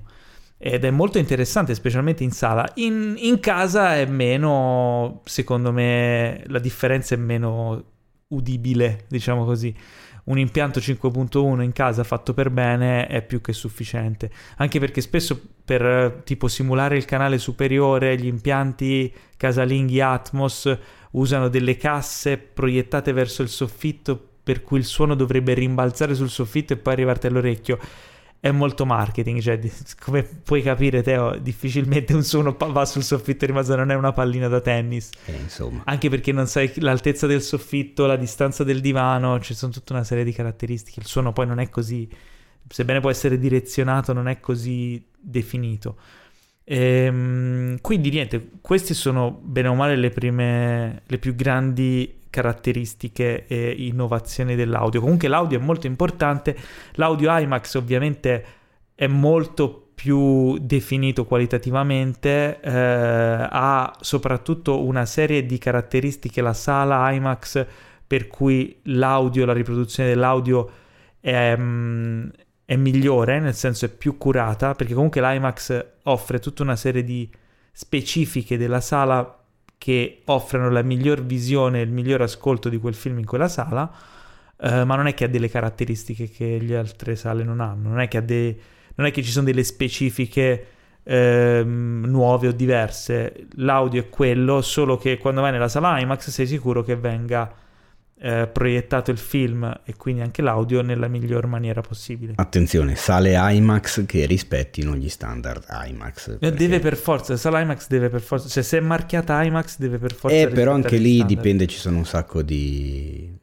come si dice, di eccezioni perché ci sono ah, l'IMAX ci sono vari digitale, formati. Eh, ci sono vari formati che appartengono all'IMAX, però la proiezione IMAX è sempre certificata IMAX, cioè tipo... La proiezione però esatto. non la sala spesso. Cioè noi, no, no, le, sono legate insieme, cioè la eh, sala non può marchiare IMAX se non segue quelle specifiche, mm, gli viene tolto il marchio IMAX. Ni, nel senso che è IMAX stessa che si fa anche pubblicità in questo modo, ma se tu vai a vedere le sale ad esempio che abbiamo in Italia non me ne vengono in mente. C'era l'oltremare di Riccione che era sì, ma quello, lo quello a cui ti riferisci 43, tu, quello a cui ti riferisci tu era l'IMAX originale. verticali, esatto. L'IMAX originale aveva il formato di proiezione era quasi quadrato. Eh, le sedute erano quasi verticali. Sì. Cioè, io mi ricordo ci sono stato in due sale IMAX all'estero, in due città diverse, e la testa di quello davanti era all'altezza delle mie ginocchia. Per e... non dire altro. No, no, era all'altezza delle mie ginocchia. e io avevo la testa alle ginocchia di quello dietro, perché erano quasi verticali le poltroncine, la sala era più larga che profonda, cioè era veramente corta, eh, non so come altro spiegarlo, e lo schermo era enorme, nel senso, innanzitutto perché c'eravamo molto vicini, ma veramente molto vicini allo schermo, e andava fin per terra, andava fin sotto i tuoi piedi fondamentalmente non ho mai visto. Io sono stato nelle sale tra virgolette IMAX in Italia e non è minimamente la stessa cosa. C'è uno schermo grande. Sì, perché l'IMAX fondamentalmente... Ma in energia di Mel- eh, a Melzo sì. lo schermo è più grande delle sale vero, cosiddette um, IMAX, quindi... Boh. Anch'io ero stato al BFI a Londra, che era la sala IMAX che era fatta in quel modo lì tanti anni fa. IMAX, quando c'è stato l'avvento del digitale, hanno un po' ammorbidito la cosa, cioè hanno creato questo nuovo standard IMAX un po' più panoramico, Uh, sempre secondo gli standard qualitativi IMAX, ma senza quel tipo di esperienza lì. Quindi fondamentalmente coesistono, è sempre marchio IMAX, però sono due esperienze leggermente diverse. Quello eh. che le accomuna è tutta una serie di specifiche che dicevo prima, per esempio c'è un laser che misura la messa a fuoco perfetta del proiettore a ogni proiezione, ci sono tutta una serie di cose che vengono fatte di manutenzione, di taratura delle, mm, delle attrezzature, eccetera. Quindi sì, non sempre è l'IMAX che esce fuori dal tuo campo visivo verticalmente, però puoi stare tranquillo che la qualità di proiezione è mantenuta. Questo non vuol dire che in un'altra sala non IMAX non si possano raggiungere gli stessi li- livelli qualitativi. E faccio l'esempio solito dell'Arcadia di Melzo, della sala Energia, che ha la qualità dell'IMAX, ma non ha il marchio IMAX per una determinata scelta commerciale. Non vuol dire che sia inferiore alla sala IMAX. Diciamo che IMAX è una garanzia, poi ci sono altri cinema che possono darti quella garanzia comunque, oppure no, dipende dalla sala. Ehm, Tra l'altro, piccola cosa che non so se ti ho mai raccontato, mi hanno raccontato nella- in una sala di Sesto San Giovanni, mi era rimasto in testa, non so se te l'ho mai detto, se te l'ho mai raccontato, parlato, te la butto lì adesso visto che abbiamo toccato l'argomento IMAX, ma tu sai che a livello europeo esiste un solo tecnico certificato IMAX che ha base in Olanda ed è uno solo. Quindi tu, qualunque sala IMAX eh, sita sul continente europeo, nel momento in cui ha dei problemi di proiezione, di, di- di qualunque cosa, nessuno può metterci le mani, perché può metterci le mani soltanto il tecnico autorizzato IMAX, che però è uno in tutta Europa. E quindi capita che magari nel momento in cui, ecco, se vi, fo- vi fosse capitato nella vita, avete una sala IMAX vicino casa e l'avete magari trovata chiusa in manutenzione, eccetera, e, e- ecco perché. Perché devono aspettare il tizio che magari in quel momento è in Germania a lavorare su una sala IMAX, poi la settimana dopo deve andare in Inghilterra e poi viene in Italia, cioè prende le prenotazioni e va a sistemare, ma è, è solo lui. sarà in tutta pagato Europa. benissimo. Ma, me- ma è una cazzata clamorosa, ma per- Eh. perché uno solo per un continente intero? Perché non si Cioè, rompono mai. Eh, insomma, i ragazzi, appunto, i proiezionisti di questa sala eh, a Sesto mi dicevano che, ah, non mi ricordo in occasione di che film, che però era proiettato in IMAX digitale, uno di quei film giganteschi, comunque richiama pubblico e tutto quanto, loro hanno dovuto tenere la sala ferma sei giorni a due settimane dall'inizio, dall'uscita del film, quindi insomma Danno economicamente hanno perso un botto di soldi.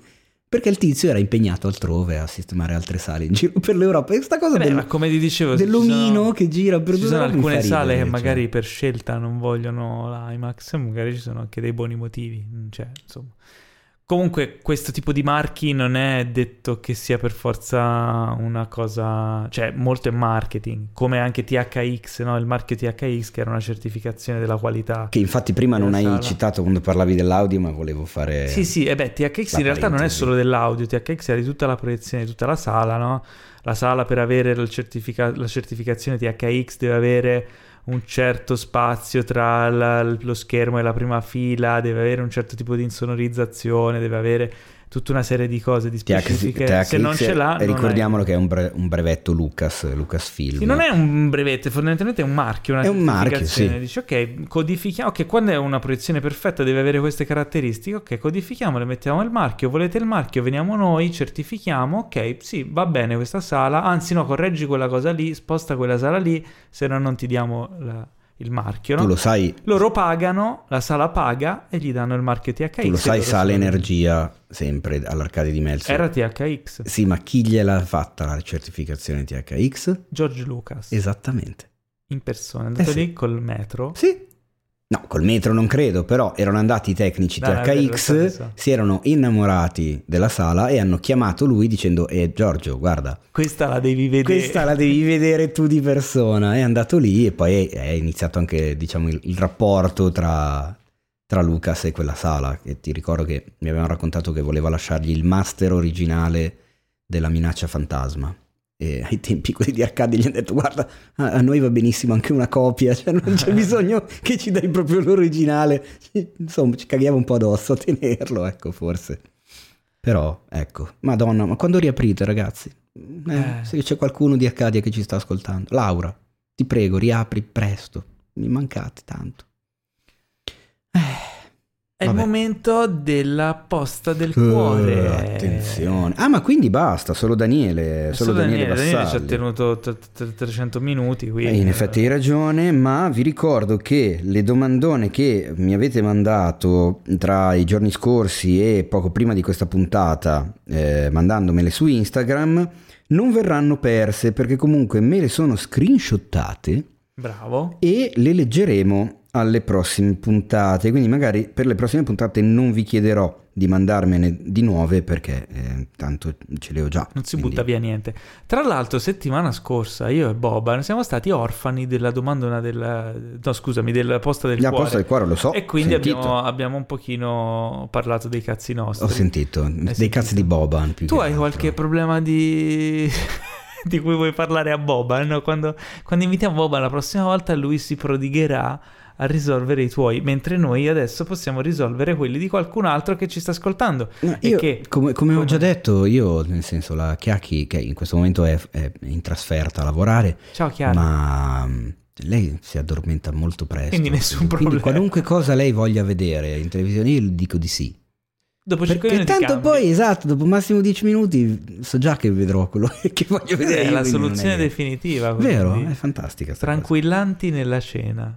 Allora, abbiamo ben tre poste del cuore. Eh. Dimmi da chi vuoi iniziare. Dalla numero 3. Dalla numero 1, dalla numero 2 o dalla numero 3? Allora, di questi tre c'è una donzella che Sì. ci manda... Ok, allora iniziamo prima le signore, anzi le signorine. Ah, vuoi Iniziamo dalla donzella. così.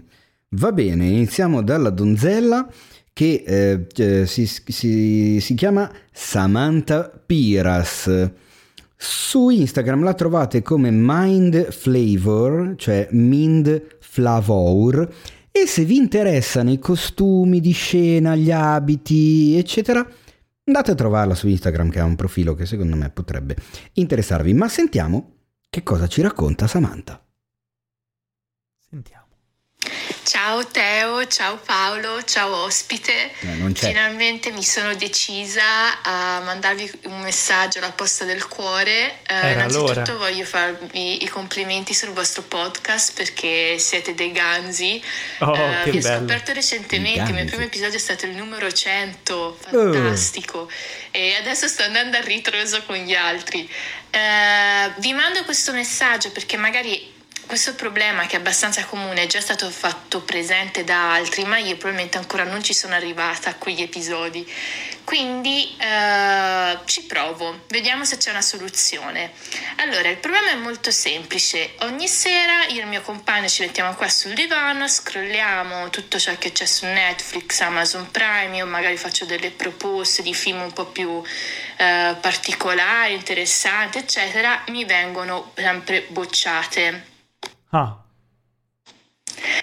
Quindi magari poi ricadiamo su dei film semplici, magari del genere thriller o dell'orrore e nonostante tutto, non- dopo neanche metà film, ancora di inizio film, il mio ragazzo inizia a russarmi sulla spalla e Beh, a dormirsela di gusto. Eh, beh, abbiamo appena Che detto. penso, cavolo, ma abbiamo perso addirittura mezz'ora a scegliere il film. Mi hai addirittura bocciato i film che avevo interesse a guardare perché sembrava tu volessi guardare qualcosa. E nonostante le gomitate o i tentativi di tenerlo sveglio nel Oh, commentare ciò che sta accadendo nei film, i colpi di scena, eccetera, non c'è maniera di eh, svegliarlo. C'è una soluzione per questo genere di persone in realtà? Vi prego, aiutatemi. E vi faccio ancora i miei complimenti, saluti da Londra e vi ringrazio per farmi compagnia mentre lavoro a casa. Ma, eh, ah, da Londra. Cioè, saluti non- a Londra Eh, allora. Saluti, ciao Londra. Eh, non avevo capito che ci hai scritto. Ma Cara detto alla Samantha. fine. Cara- Cara, Samantha, praticamente cara ti abbiamo Samantha. risposto prima di sentirti. Tu non hai un problema. Esatto. Hai un'opportunità. allora, no, eh, il discorso è... Allora, io ho due mezzi consigli. eh, Aiutiamoci a vicenda, Teo, perché questo va risolto. Eh, perdete troppo tempo a scegliere il film, quindi dovete arrivare già con le idee chiare. Arrivate lì, tu prepari una lista, lui prepara una lista, massimo tre titoli a testa, diciamo, per non perdere troppo tempo.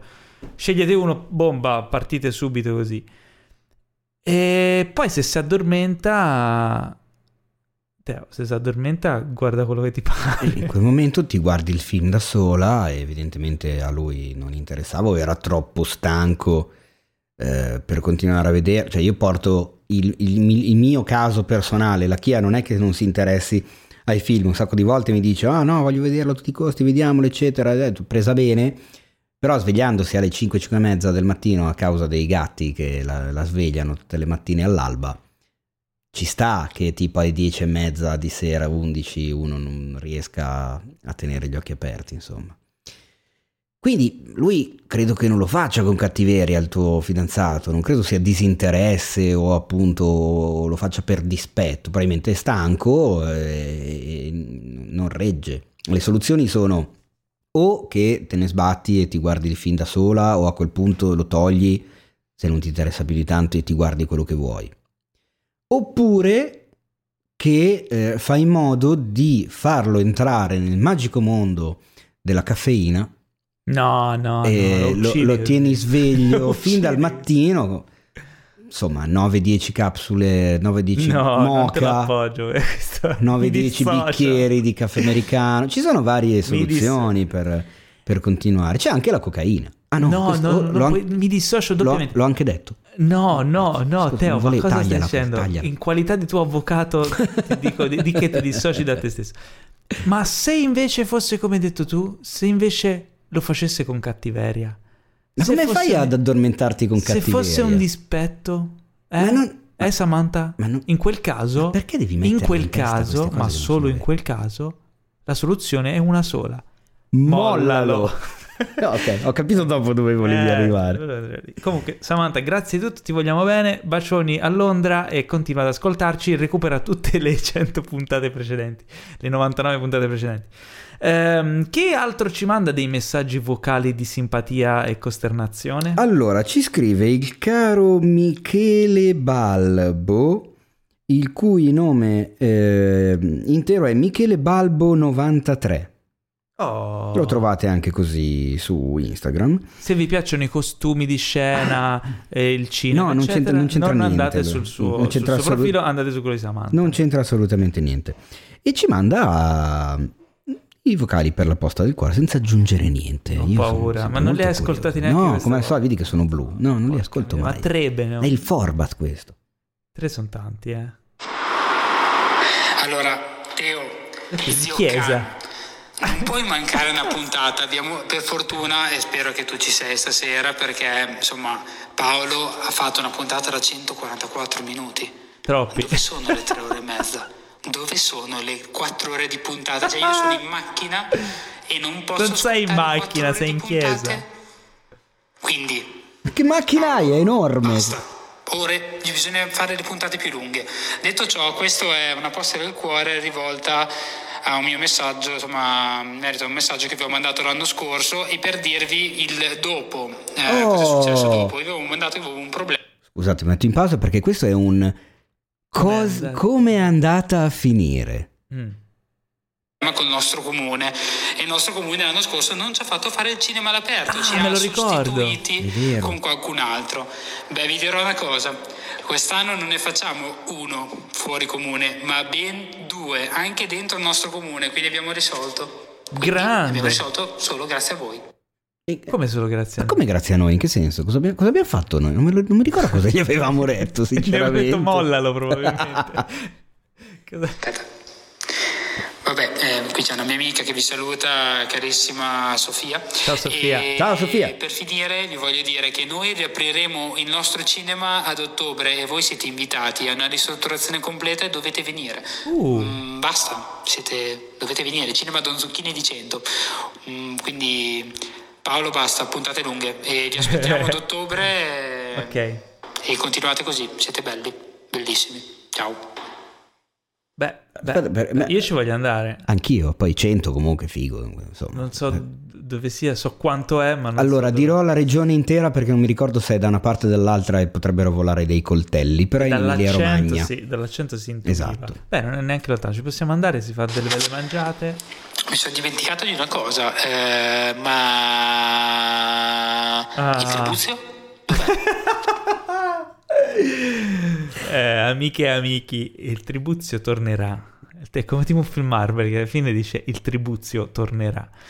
Non Esatto. avere paura. Eh, siamo molto contenti, caro amico, come si chiama? Michele. Michele, caro Michele, caro Michele, vogliamo venire davvero a 100 a fare l'inaugurazione del, del vostro cinema. Ci teniamo, assolutamente, perché no?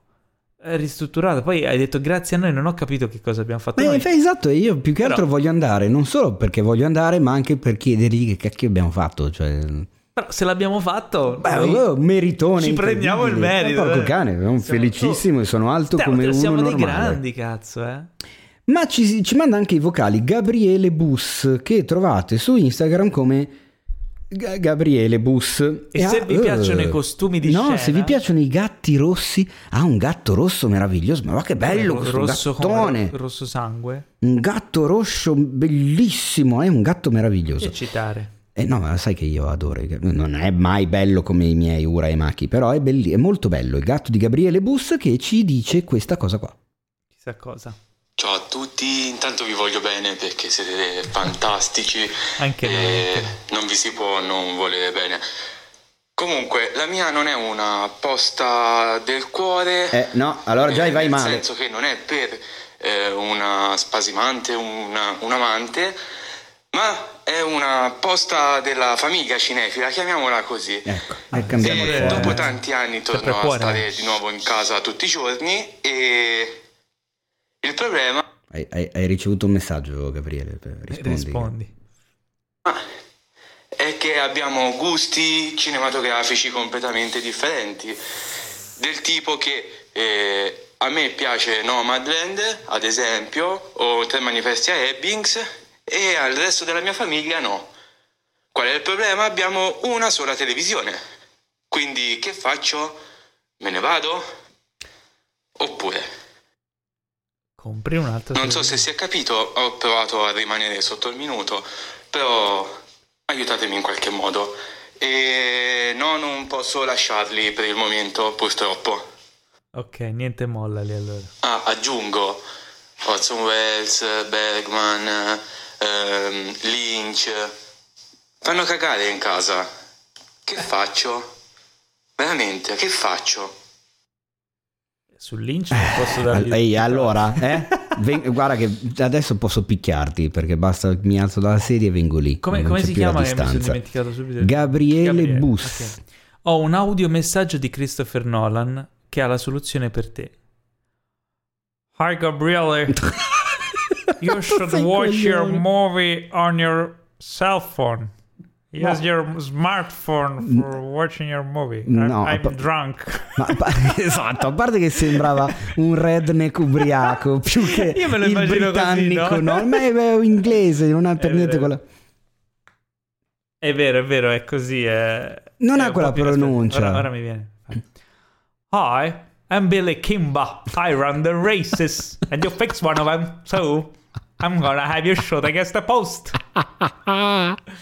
Tutte le volte che passo da Peaky Blinder su Netflix mi parte questo pezzo, ormai l'ho imparato a memoria. By the orders of Peaky Blinders. Eh. The Peaky fucking Blinders. Allora, Gabriele, eh, le risposte possono essere molteplici. Ma ci sono tanti autori di tanti film bellissimi che non sono magari, eh, dico una parola un po' brutta, ma ostici, come potrebbero magari sembrare Wells, eh, Lynch e Bergman, visto che hai citato questi. Anche Nomadland e Tre manifesti a Ebbing, Missouri non è che sono due film per il grandissimo pubblico, perché hanno un passo particolare, raccontano le cose in un certo modo. Eh, I nomi alla fine secondo me consigliabili sono, sono sempre quelli, però se avete completamente gusti diversi poi magari non piacciono a te. Cioè nel senso lui ci ha detto che cosa non piace a loro facendoci due o tre nomi, ma non ci ha detto cosa piace a loro. I gusti sono gusti, caro Gabriele. Non devi per forza convincerli. No, infatti esatto, convincere. non devi. Devi trovare qualcosa che piace a entrambi, ma eh, io sono assolutamente certo che puoi trovarla, cioè. Poi, ovvio, se, ma non credo perché se hanno generato te, che hai quel tipo di gusti, eh, non credo che sia, si tratti di una famiglia che si limita a guardare...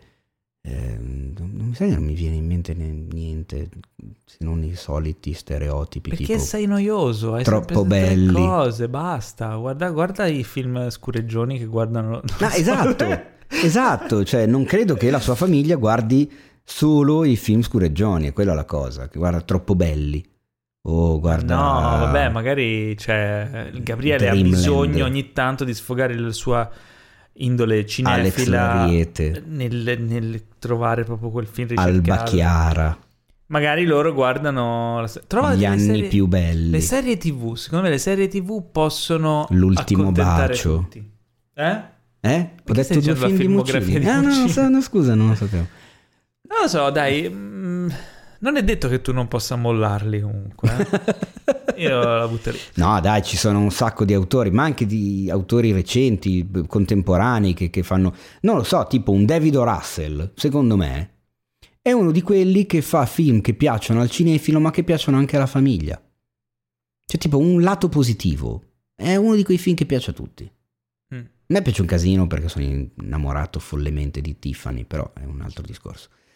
Ma anche gli altri film di David Russell, cioè per dire un primo nome che mi è venuto in mente, cioè non è che esiste solo lui, chiaramente. Ma poi ha detto, cioè, Quattro manifesti a Ebbing è, è- è divertente. Cioè, non è Ma- un film... Oddio, divertente. Sì, cioè, non è Ma pesantone. non so, c'è la, cioè, ma la madre che cerca Sì, ma giustizia per la tono- figlia stuprata uccisa, è Ho divertente. capito, ma il tono del film è divertente, non è pesante. Cioè, coso... come si chiama?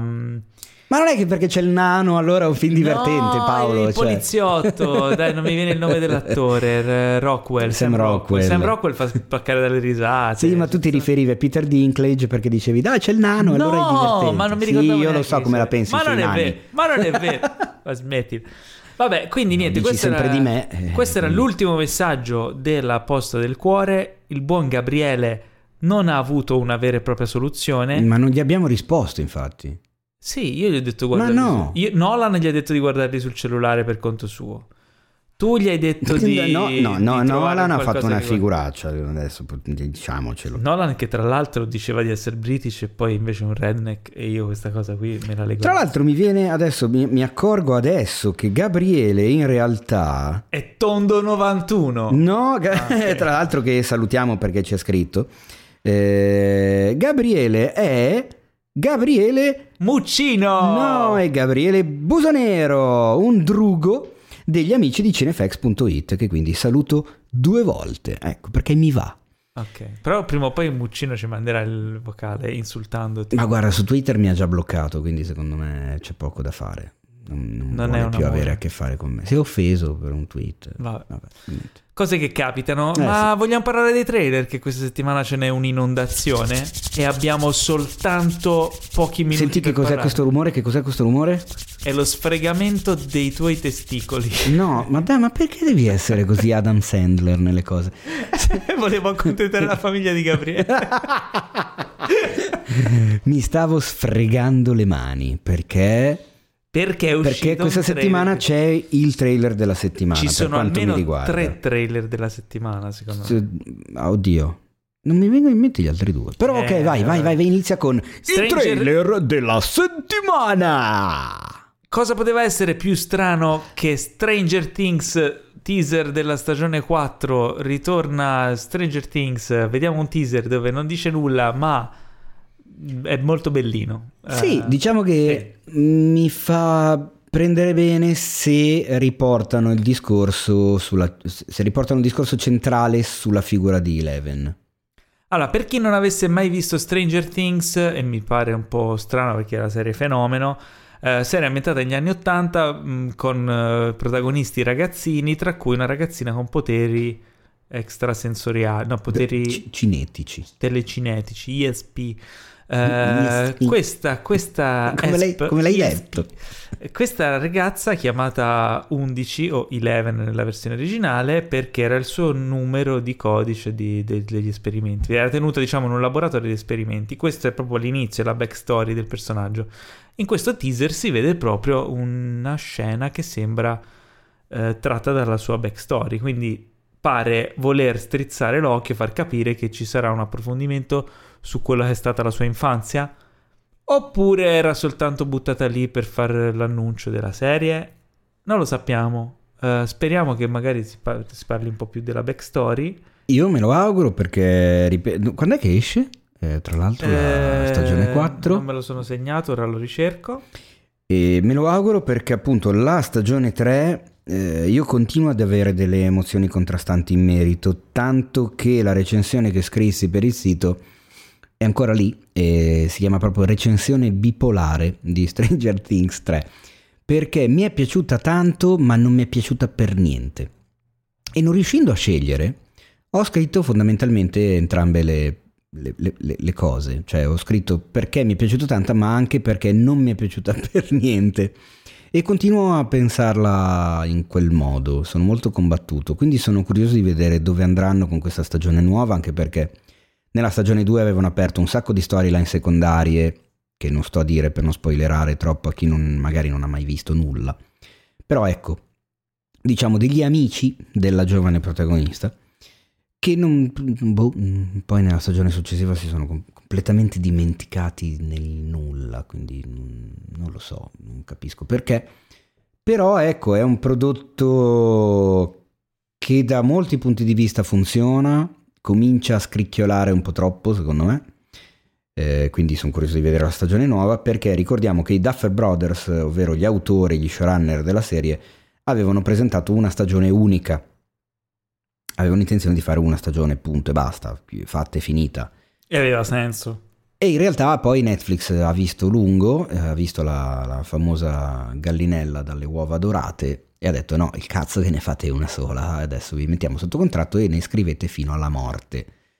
Però chiaramente se, su tu, una, se tu su una stagione ci metti anni di passione, di lavoro, di amore per quello che stai scrivendo e stai progettando, e riesci a farlo, poi per la stagione successiva hai meno di un anno di tempo per farlo per, e non avevi neanche in mente di farlo, chiaramente i risultati un pochino si vedono e non è che puoi tirare più di tanto. Comunque speriamo appunto che ci siano delle idee nuove, anche magari hanno avuto un po' più di tempo. La data d'uscita ancora non c'è, 2021 ah, okay. comunque, quindi niente, alla fine si Magari vede. quest'estate come, la, come fu Magari a novembre? Perché novembre? Perché alla fine si vede la porta con scritto 11. Ma 11 è il nome di lei. No, eh, secondo me 11 esce anche novembre. Oddio, quest'estate però è un po' presto, perché Se la, la stagione facessero... 3 è uscita il 4 luglio. Allora, in guarda, occasione del 4 luglio. Lo scopriamo Però aveva senso con la stagione 3. Te lo dico subito. Allora, vado sul calendario, arrivo a novembre, ok? Siamo a novembre. L'11 novembre è No. giovedì. L'un- Perché proprio l'11 novembre? È 11-11, la, la serie su 11. Ma l'11 novembre di quest'anno è una data importante per me, Perché? perché compio 25 anni di cameraman. Ah. È vero. Eh, Faccio il mio quarto di secolo da cameraman. Eh, penso che l'11-11... Potrebbe Eh. uscire da... Non lo so, secondo me è un po' tanto in là, però...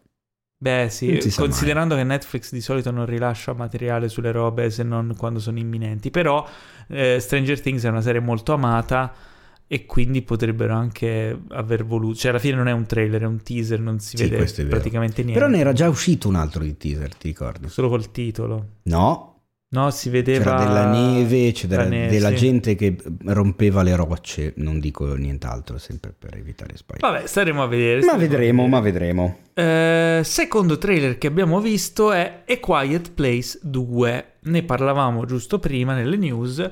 Eh, questa volta rispetto al trailer che era uscito un bel po' di tempo fa, perché ricordiamo che il film è già finito, già in saccoccia da praticamente un anno, e che addirittura in alcune sale a New York era già uscito per tipo pochi giorni a ridosso della pandemia.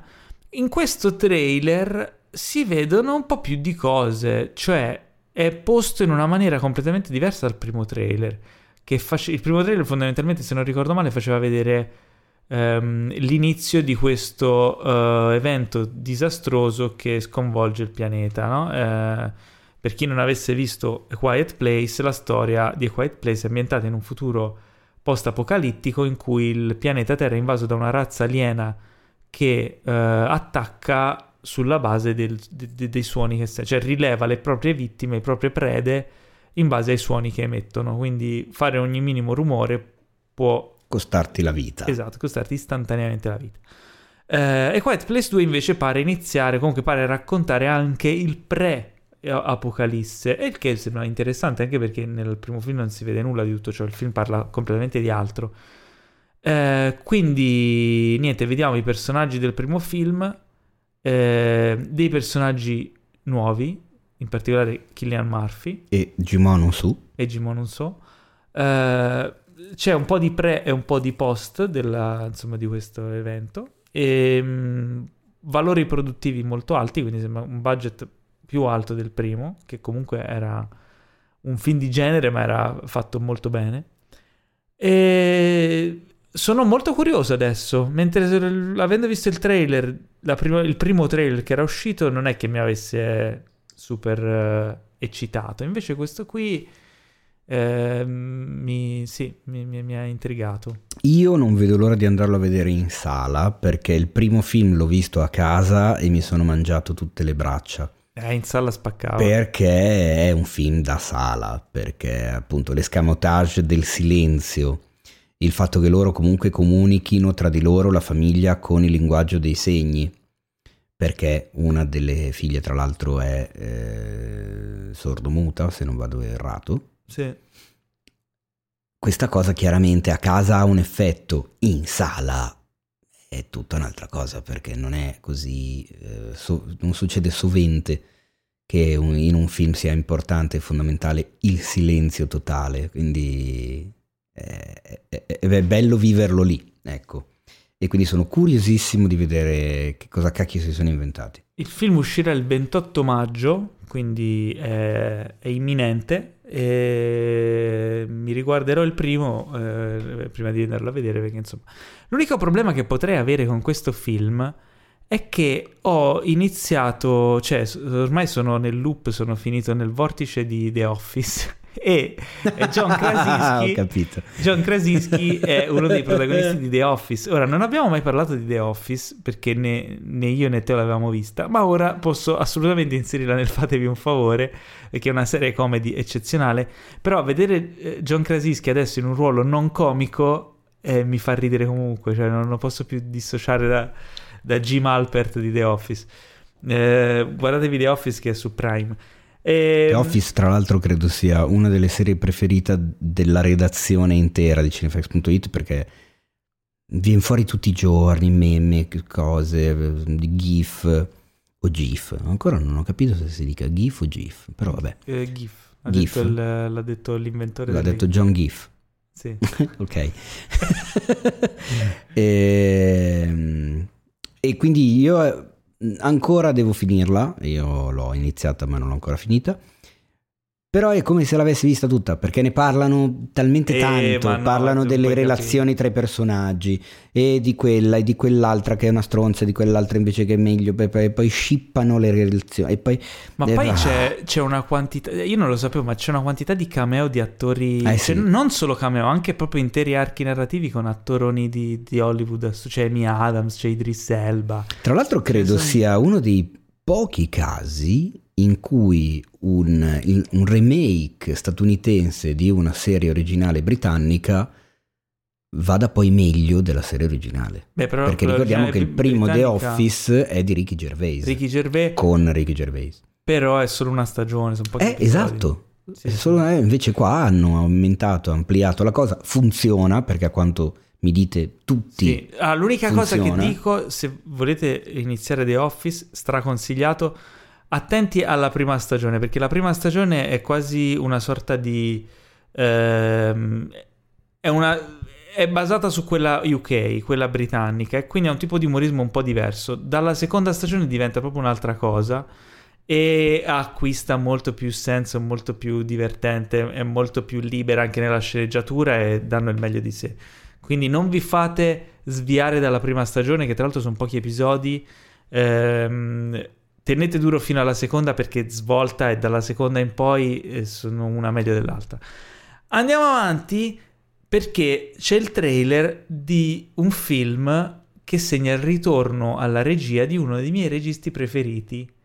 Il polverone. Il polverone, oh. Polveroven, ah, no, torna... no, eh, no, Polferufen. Bravo. Ok. Però lo chiamiamo bene. polverone. Noi sì. Polverone torna alla regia con Benedetta Benedetta, eh, che tra l'altro che, no, sarà anche a Cannes. Che non è pa- la parodia. No, non è la parodia e non è un papa, ma è no. una suora. Esatto. Di cosa un, parla un, questo film? Un po' di non-sploitation. allora, stavo a vedere il trailer. Ora, io lo sapevo, cioè, mh, l'avevo letto che era di, di Paul Verhoeven, uh, però me ne ero dimenticato. Non lo stavo associando.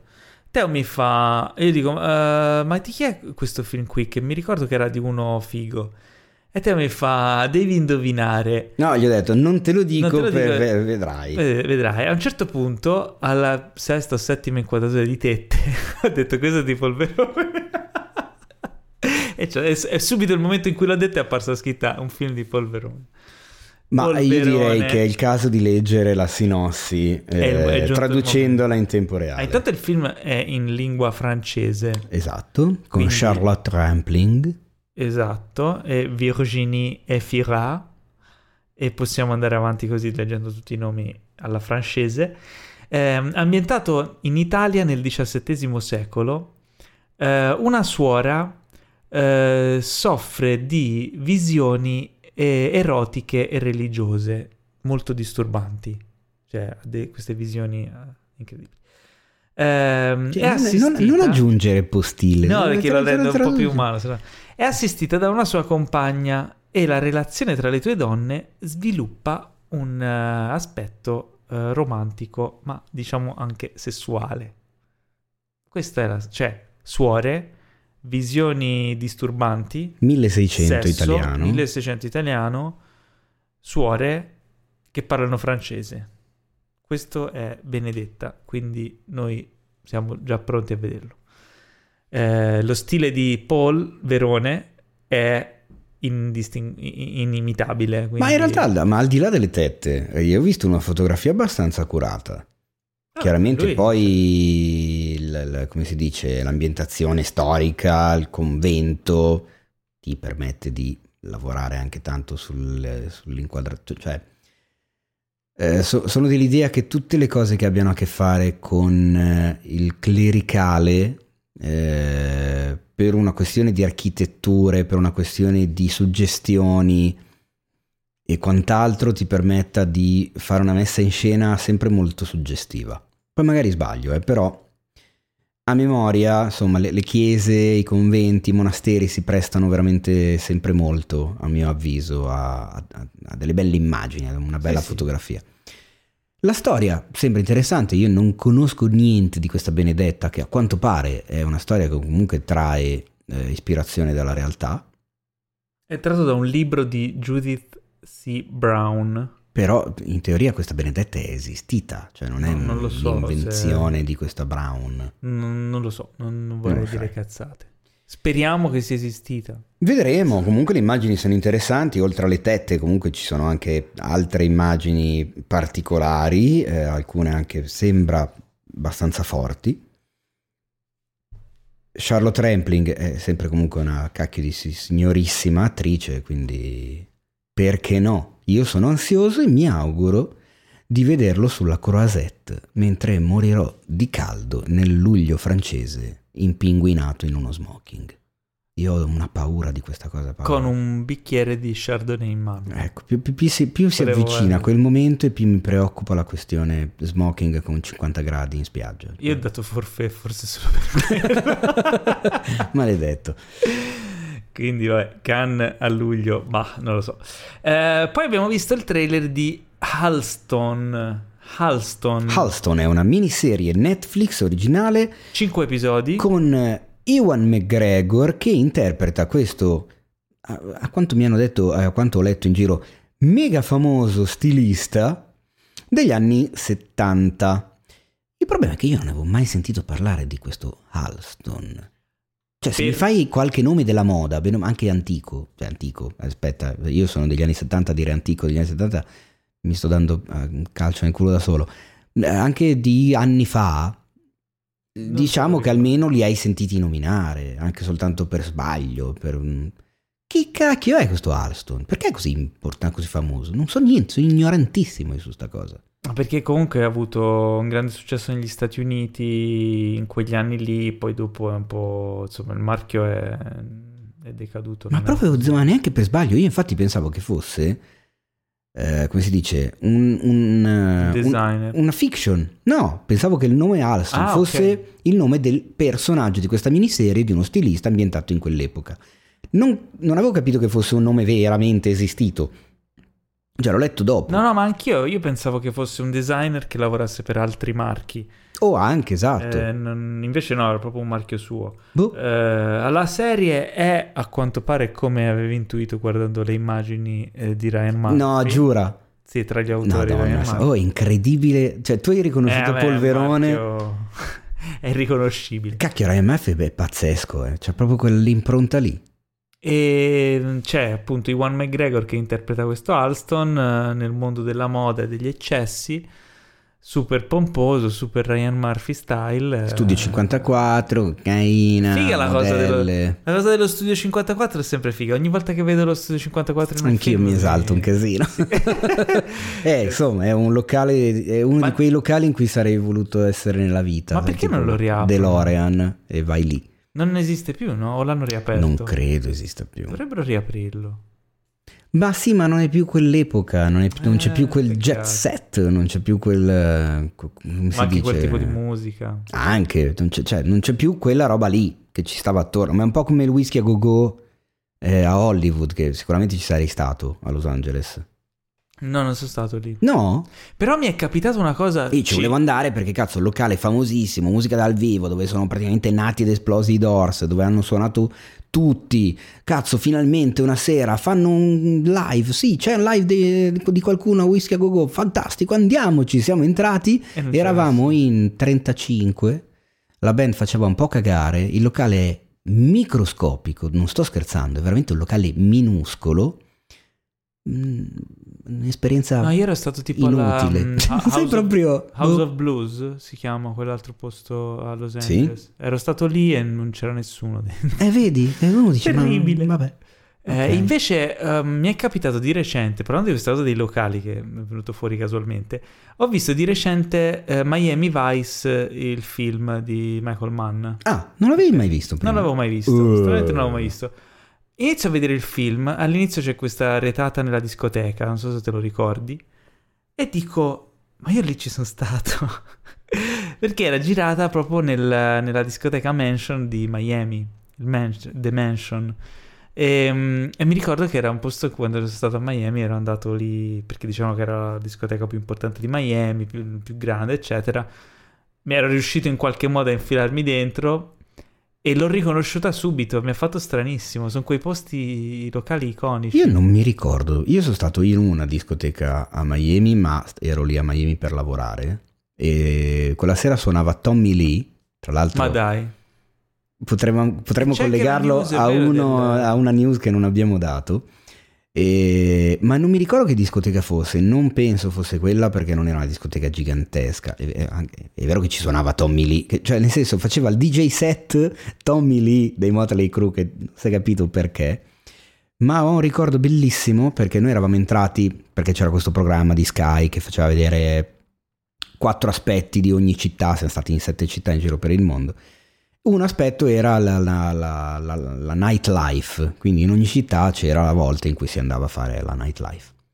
E chiaramente io dovevo fare delle riprese. Quindi ero lì con la mia camerina, c'era il mio fonico, c'erano le protagoniste del programma. A un certo punto prendo e faccio le riprese di Tommy Lee alla console con, eh, faccio con un po' di gente che me lo impalla, poi faccio un totalino, poi faccio... A un certo punto mi sento un, qualcosa di veramente tanto, ma tanto pesante sulla spalla sinistra. Pamela Anderson. No. Mi sono girato ed era l'uomo più grande che io abbia mai visto nella vita e ho visto da vicino anche Shaquille O'Neal, Paolo. E la Madonna. che Era una cosa nera, gigantesca. Mi aveva appoggiato la mano sulla spalla, ma io ti assicuro che quando ho sentito il peso sulla spalla non avevo pensato a una mano, avevo pensato tipo a una scatola quando ti appoggiano qualcosa addosso, sai, proprio una roba pesante sulla spalla che mi aveva abbassato ancora di più. Mi sono girato ed ero all'altezza della pancia, per farti capire. Ok Che che io sono basso, però essere all'altezza della pancia di un uomo. Quindi mi sono girato con la camera in mano e ho fatto sempre proprio orco zio, ho guardato verso l'alto e lui mi ha guardato e con una voce cavernosa mi ha detto non puoi riprendere Tommy. Ah, Ok? Sai proprio, guarda, non dico niente. Non reagisco nemmeno. Ho chiuso l'LCD della camerina, ho abbassato la camera, sono andato dalla mia producer, le ho detto, Vale, mi fa, eh, e non le possiamo fare le immagini di Tommy Lee. Fa perché scusa, ma non riesci di nascosto? Guarda, quello lì mi ha detto che non posso. Lei si è girata a guardarlo fa. Ok, Teino, non puoi. Ho detto va bene, ok. Però qualcosa avevi registrato. Qualcosina, sì, qualcosuccia, però era Ma l'avete usato? talmente... poi? Non lo so, non me lo ricordo anche perché Ah. non credo di aver visto la puntata montata. Però ecco, sono quelle occasioni che poi ti rimangono in testa. E ecco. quindi niente, da Halston siamo arrivati allo studio 54, però... eh, E poi siamo arrivati a... A- a Miami. Eh, Halston ehm, su Netflix, perché appunto. Ryan Murphy ha un contratto di non so quanti anni con Netflix. Mentre Eh, tu prendi tempo, intanto io sviscero al volo la, la- la- la- mini news che non abbiamo dato No, prima. eh, chiudo dicendo che è da oggi su Netflix. Quindi Cosa? Alston. Alston? Ah, Il ma dai, 14 ok. maggio Netflix, quindi... Perfetto, da- Bene. 14 maggio, oggi è il 12 e quindi se ci stanno ascoltando No, è il vero, primo da giorno domani, di messa in line della puntata il 13. È che è passata mezzanotte ho visto 13 e pensavo che... Vabbè, Eh, comunque, Paolo. avete capito, avete capito. Questo weekend Halston, sparatevelo se vi piace lo Studio 54. E se invece vi piace Tommy Lee e vi ricordate della sua incredibile, burrascosa e ultra paparazzata relazione con Pamela Anderson, due personaggi che per chi ha memoria di metà degli anni 90 sono stati assolutamente due icone degli eccessi degli anni 90, forse oggi nel 2021 due come Tommy Lee e Pamela Anderson non gli Due cagherebbe nessuno, anzi, cioè, vedi gente su TikTok che è messa molto peggio. Tra l'altro quindi- Tommy Lee, eh, musicista famosissimo, ma più famoso per qualcos'altro. Esattamente, perché diciamo che batterista dei Motley Crue, ma le bacchette eh, che- di Tommy Lee erano tre in realtà. Come... Eh, come, come molti hanno visto. negli anni 90. Famosissima relazione perché anni dopo, tra l'altro, quando ormai era già eh, conclusa la relazione, che tra l'altro mh, li vide sposarsi dopo pochissimi giorni da quando si erano conosciuti, cioè delle robe incredibili, ehm, venne fuori un video trafugato da un personaggio losco che mise in giro questo video della loro luna di miele e mi ricordo che io ero ragazzino e da lì ho cominciato ad appassionarmi alle barche. e hai perso delle diotrie. Tantissime. Vabbè, insomma, era fondamentalmente si può parlare del primo vero sex tape Sì. Eh, messo in giro nel mondo. Insomma, lì si vedeva trombare, ragazzi, ma molto, Da molto quel giorno eh, molte star hanno cercato di, di far trapelare dei sex tape per avere lo stesso effetto mediatico di fama, di popolarità che gli Beh, una c'è riuscita. Eh. Paris Hilton. Mm, ah, bravo, mi ero dimenticato Eh. di Paris Hilton. Hilton Pensavo alla Kardashian. imitare Kim Kardashian. E poi Kim Kardashian, sì. Eh. ma non solo, tanti anche, eh, tanti altri.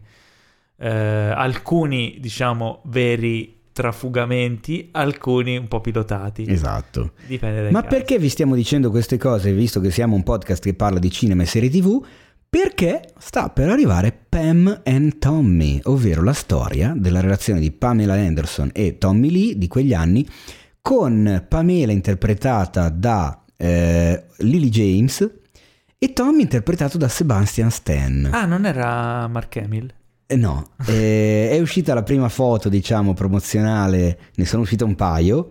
Lily James praticamente irriconoscibile e Sebastian Stan molto molto molto simile a Tommy Lee con tutti i tatuaggetti, eh, non tutti i tatuaggi al punto giusto, ma quasi tutti, Io ho visto che hanno ripreso una foto Sì. ultra famosa di dove c'è Pamela Anderson che eh, morde il, il- il piercing al capezzolo. capezzolo di, di Tommy. Io ho visto le due foto, no? C'è la foto originale e la foto colore. E non, ti giuro, erano piccole sul cellulare, ma non capivo qual era l'originale e qual era... Anche perché quella Sul promozionale è in bianco e nero, mentre quella originale Ah. degli anni 90 è a colori, quindi all'inizio se le vedi piccole pensi Eh, che sia al scale- contrario. Esatto, infatti è stranissimo, però molto somiglianti e sono curioso perché c'è è una, è una storia bizzarra di cui poi fondamentalmente a parte la luna di miele di cui sappiamo tutto della Esatto. storia di loro non sappiamo niente quindi ok dove, dove sarà questa cosa? Oddio, sai che Su non me lo Netflix, ricordo su Netflix.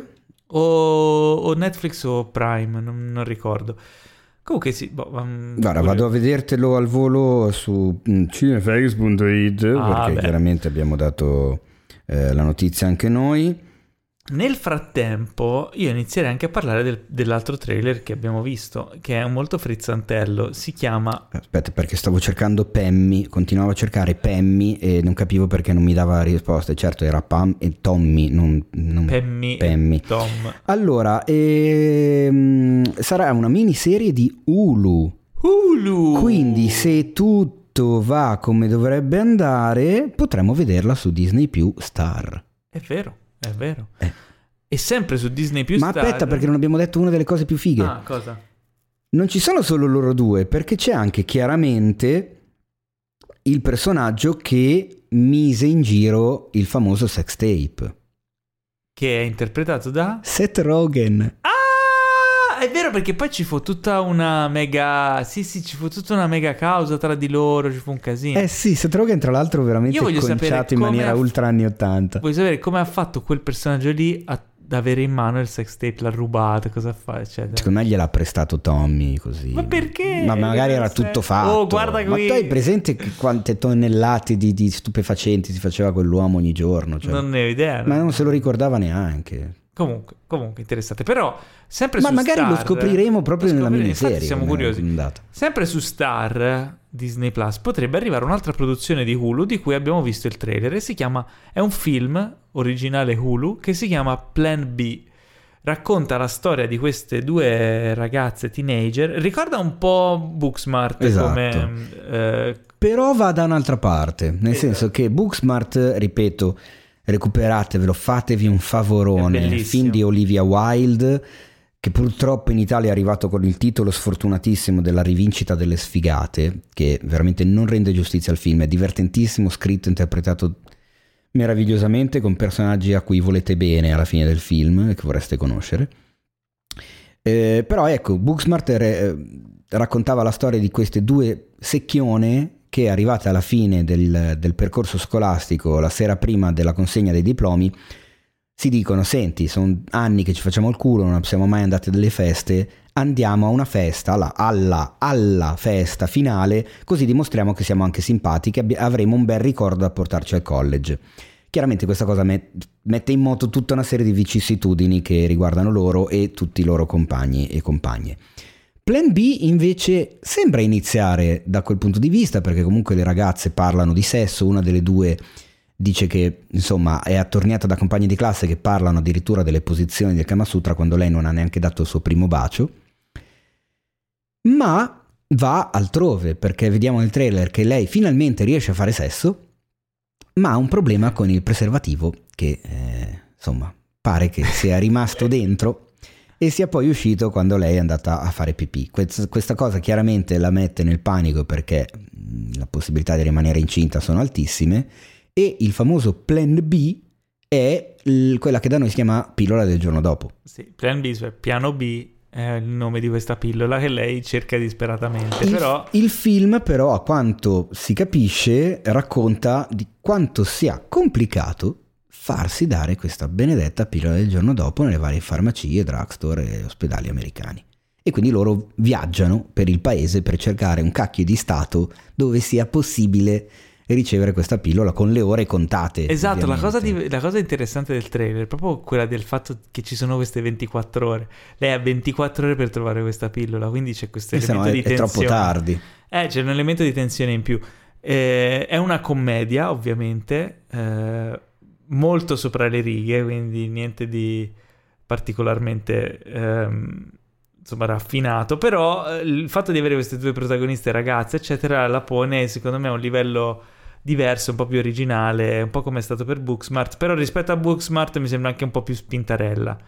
Sì, Eh, può darsi, ci sta, sì. ci sta. Secondo me potrebbe essere molto Ah, ci sta anche perché comunque racconta di, alla fine di un problema reale, di un problema effettivo. Mm, tra l'altro mi viene in mente che potrebbe essere un, tra un film tranquillamente che si potrebbe tranquillamente girare anche in Italia, data la quantità vergognosa di medici obiettori che abbiamo nel nostro paese, da noi però sarebbe una tragedia più che una commedia, perché cioè, non ci sarebbe scampo praticamente, a meno che tu non viva in quelle poche regioni dove ci sono gli ospedali senza obiettori, che non so neanche se esistono. Non mi Vabbè. sembra di aver visto nomi particolarmente conosciuti nel cast, sembra un cas- cast abbastanza nuovo. Regia? Re- regia è di Natalie Morales, che Ok. non conosco, ma insomma, dal trailer... No, aspetta, fammi rivedere chi è. Ma Natalie- dai! Ma è aspetta! Ma è un'attrice! Eh, cacchio, dov'è che l'ho vista? Dov'è che l'ho vista? Dov'è che l'ho vista? Dov'è che Vuoi l'ho sapere vista? dove l'hai vista? L'hai vista in un sacco di cose, perché lei come attrice ha fatto un sacco di roba. Sì, ma l'ho vista in una serie o in un film che mi è piaciuto un casino. Ce l'ho presente quel volto. Eh, dimmi le ultime cose che ha fatto. aspetta, è Santa Clarita Diet? D- dimmi se ha, visto, se ha fatto Santa Clarita Diet tra le ultime cose che ha fatto. Tra- vai giù, vai no, giù, ma no. Era, era in Girls, era in Parks and Recreation. No, non è vero. Vai, fammi vedere è Santa. Clarita Diet. E di chi- ah, È sì, la pol- anche è in Salta Creativa. È la poliziotta di Santa Clarita Diet. Porco cane, me lo ricordavo. Ok, non la scusami, non la conoscevo. Ma pensa a te, ma è... In realtà ha fatto anche diverse cose come, come regista. Ah, vedi? Ha Ah, non fatto, vabbè, ha un, ha un altro film, Langu- Language Lessons, eh, vari episodi di serie TV. Quindi, insomma, promettente. Molto interessante sta cosa. Ok, sono curioso. Beh, adesso mi incuriosisce ancora di più perché voglio vedere lei come, come gestisce due ragazzine. La Wild in Booksmart è stata meravigliosa. Infatti, le si sono aperte 12 milioni di porte Olivia Wilde Eh per beh, quel film un lì. film come quello, Eh insomma. beh. Ma andiamo avanti perché adesso è arrivato il momento di... Mi- mi- micro news, scusami perché Che mi viene per forza collegata. Non so se hai sentito del- di, uno dei, di uno dei prossimi progetti film di Olivia Wilde, e dovrebbe però essere il prossimo a essere messo in, eh, in produzione. Racconterà la storia vera di una ginnasta americana che alle Olimpiadi fece vincere la medaglia d'oro al suo paese nonostante una caviglia mezza rotta. E la interpreterà Thomasin McKenzie, che è la ragazzina di Jojo Rabbit. Ah, bene. E io sono già curioserrimo per questo film qua. Figo, Comunque. fighissimo, fighissimo. Ma è giunto il momento di parlare del trailer della settimana, Teo. Il trailer più incredibile, bellissimo e sconvolgente che è Oh, Venom, sa- Let There Be Carnage. lo sapevo che facevi la cosa. Lo sapevo già in anticipo che avresti fatto la finta. È uscito finalmente il trailer di questo film eh, che vedrà la luce il 24 settembre, diretto dal nostro caro calma, calma, Andy Serkis, eh, con t- il ritorno di Tom Hardy e l'aggiunta di Woody Harrelson eh, e ovviamente anche Michelle Williams e Naomi Harris. Ehm, I fan della Marvel, o comunque dei fumetti, i lettori dei fumetti Marvel, sanno bene che c'è questo personaggio chiamato Carnage, che è una sorta di... ehm, è, un, è un- è un personaggio simile a Venom, ma molto più cattivo, violento e agghiacciante. E perché sopra- soprattutto è rosso invece che nero. è rosso, ma è rosso per un determinato motivo, perché è ricoperto di sangue. Il personaggio nei fumetti, ma anche nel film a quanto pare, è un serial killer che si fonde con lo stesso simbionte eh, alieno, e però è, questo è un pazzo serial killer completamente fuori di testa. E quindi un serial killer più quei poteri su- superpoteri che ha Venom crea una serie di casini. Le saghe a fumetti con Carnage sono agghiaccianti, sono eh, horror praticamente. Eh sì. Tutto sembra tranne che horror questo trailer perché c'è dei toni da commedia slapstick ridicola e già il primo Venom non è che fosse cioè aveva delle trovate abbastanza divertenti però come tono generale era abbastanza serio. Era serio Tom Hardy era bravo il film non brillava se non per l'interpretazione di Tom Hardy. Qui invece sembra che Andy Serkis abbia preso in mano la situazione e l'abbia buttata in caciara. Non so se sotto spinta di Sony, nel senso cerchiamo di fare una cosa più alla Marvel, ma non ha senso perché Ma questa Cioè, cioè, non- boh, ma non è neanche una cosa. la- boh, mm, nella Marvel nel senso un po' cacciarona, un po' così, ma non puoi farlo con... se fai un film con Carnage, non Eh, puoi farlo così. gente che stacca le teste a morsi, eh, spezza, cioè stacca le braccia dei corpi, eh, fai le robe con il tizio che prepara la colazione cantando una canzone e che saluta la, la signora del minimarket. Non ha senso, cioè non è The Suicide Squad di, di James Gunn, cioè non c'è minimo rispetto del, del materiale originale. Ma al di là, allora aspetta, al di là di quello, perché qua un po' esce il fan dei fumetti che c'è in me, che tu sai che ho una, una piccolissima parte di me che lo è, perché da ragazzetto comunque, al di là dei fumetti, dei manga e fumetti italiani, eccetera, ma ho avuto un bel periodo in cui mi ero appassionato ai fumetti americani, tra cui soprattutto appunto Spider-Man, Silver Surfer e Venom. Quindi le lettere saghe con Carnage. E certo, qualcosa. io quando uscì Venom, il primo, nu- il- anzi il numero zero di Venom, io ero in piena eh, fotta Marvel, quindi cioè, ho, ho assistito al- alla nascita del personaggio, De- anzi degli albi dedicati al personaggio, il personaggio sarà già visto altrove. E quindi nel momento in cui appunto ai tempi dissero facciamo un film su Venom, ho detto porco cane, cioè, ah, sono proprio curioso di vedere che cos'è. Ma al di là della questione ci assomiglia o non ci assomiglia, che come tu ben sai... No, mm, chi se ne frega. chi se ne frega, l'ho sempre detto e comunque sempre lo penso, anche quando si parla di libri o di quant'altro. Il primo Venom era a tratti imbarazzante, cioè è, è figo Tom perché Tom è figo sempre, qualunque cosa faccia, e in quel film lì gli fanno fare veramente qualunque range di espressione un attore possa fare. Il problema è che lo fa un po' troppo repentinamente, cioè nel giro di due minuti passa da un'emozione a un'altra, a un'altra ancora, cioè, è veramente un, un casino quel film.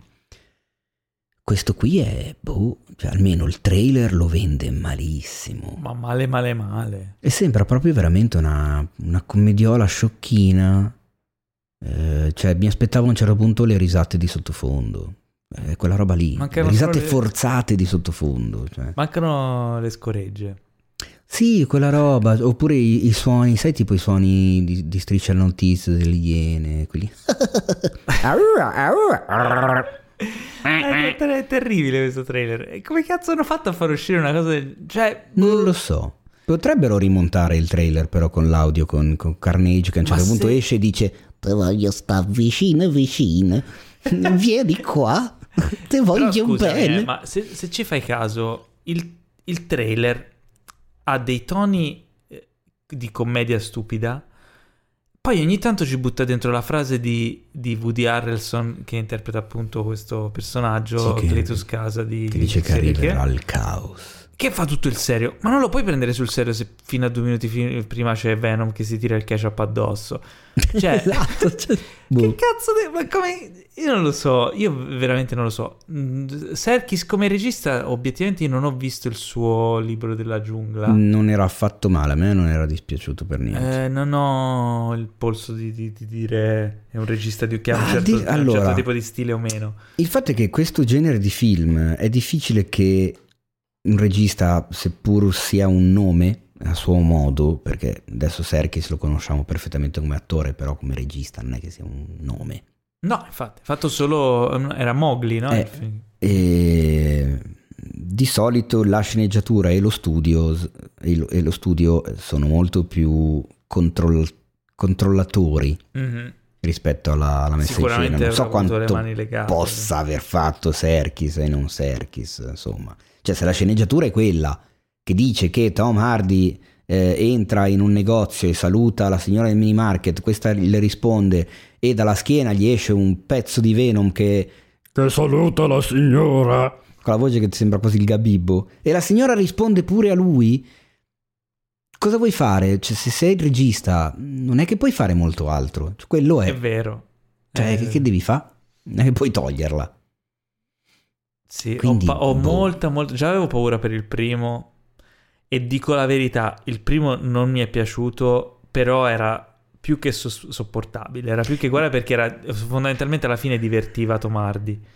Su questo sono veramente spaventato. ma poi c'è questa CGI veramente vecchia come nel primo non hanno fatto secondo me un Ma guarda, il, miglioramento mi- il minore dei problemi, secondo me. Ma no, ma si vede che è proprio brutto. Cioè, Venom non è. Nel primo film, in tutto il primo film, e anche qua non mi sembra chissà che. Non mi dà l'idea del massiccio, muscoloso e minaccioso. È una roba che sembra liquidina, mol- molliccia, leggera. molliccia, leggera, cioè non ha dimensione, non ha massa, bravo, non è quella roba là. È vero, è vero. È troppo E- ballerino, troppo, si muove troppo velocemente, c'è troppo... è leggiadro, no? Sì, c'è queste robe che non lo so, eh, anche Quando vedi Hulk, per esempio, sembra. quando vedi Hulk nei film della Marvel, lo vedi che è pesante, cioè se arriva lì sbatte su a terra, eh, c'ha una massa, lo vedi che è ingombrante. Venom dovrebbe essere la stessa cosa. No, invece c'è questo che ha tanti denti, però non, non- non fa paura. Cioè, cazzo, dovrebbe far paura un personaggio del genere. Al di là che tu abbia letto o non letto i fumetti, tu vedi un cazzo di mostro nero con questi occhi enormi bianchi, una lingua lunghissima e appuntita e 16 milioni di denti in bocca che allarga la bocca per mangiarti. Capisci che è un personaggio fatto per fare paura. Eh, certo. Ecco, non fa paura, ma neanche per idea.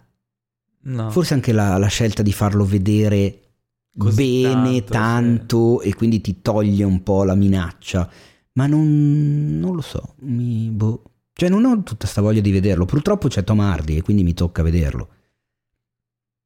No, Eh, nel senso che, cioè, no, non è me lo chiaro, perdo un film con, con il Tommaso. quindi- Anche per... so- sono più curioso di vedere che riferimenti ad altri personaggi ed altre cose ci saranno. Però Ma c'è un'inquadratura interessante che è quella dove c'è lui che schiaccia con la mano il ragno sul tavolo. Sì, e c'è un'altra inquadratura dove c'è uno dei personaggi che sfoglia il, il giornale e sul giornale c'è scritto, c'è un titolo che parla degli Avengers. Si è parlato di questa immagine qui. In realtà, eh, e l'altra cosa è che il Daily Bugle, eh, il, il giornale per cui scrive Peter Parker, hanno usato il logo dei film di Sam Raimi. Ah, questa non la sapevo. Sì, e non quello dei film dell'MCU. Quindi sicuramente è scollegato dall'MCU, questo lo sappiamo per certo. Non sappiamo se ci sono personaggi che sono intrecciati. Cioè, abbiamo visto nel trailer di Morbius che c'era eh, l'avvoltoio di Michael Keaton. Quindi c'è questo dubbio che i film Sony possano integrare dei personaggi visti dall'MCU, ma non sono canonici per quello che riguarda l'MCU. Boh, ce Non n'è so. bisogno? No, c'è bisogno di fare un film come Cristo comanda, però questo è un altro discorso. Vabbè, Uscirà, come dicevo, il 24 settembre eh, in sala e poi, boh, poi probabilmente su, su Netflix, visto che c'è questo accordo. hanno, hanno fatto l'accordo. Sì, poi non, non è ancora chiaro se sia valido worldwide. Però per quanto riguarda gli Stati Uniti, sì. Quindi- Beh, un film che è uscito, un film Sony importante che è uscito ora su Netflix è eh, quello di animazione mm, The Mitchell, I Mi- Mitchell i contro le macchine. contro le macchine, no? che tra l'altro lo devo non ne vedere, avete magari. parlato? Non ne abbiamo parlato, tu l'hai visto? Io l'ho visto, mi è piaciuto un casino, però non ne parlo in questa puntata, ne parlerò nella prossima puntata quando lo avrai visto anche tu, così Ok, ne parliamo insieme. bene, va Comunque sul sito c'è la recensione della cara Eris Celentano. Perfetto. E rimaniamo invece in Marvel, però Marvel, ormai è diventata quella vera, Marvel vera, Marvel Studios con Loki, che è la prossima serie che arriverà su Disney Plus. Tom Hiddleston e Owen Wilson in questa serie eh, che sarà su Disney Plus dal 9 giugno.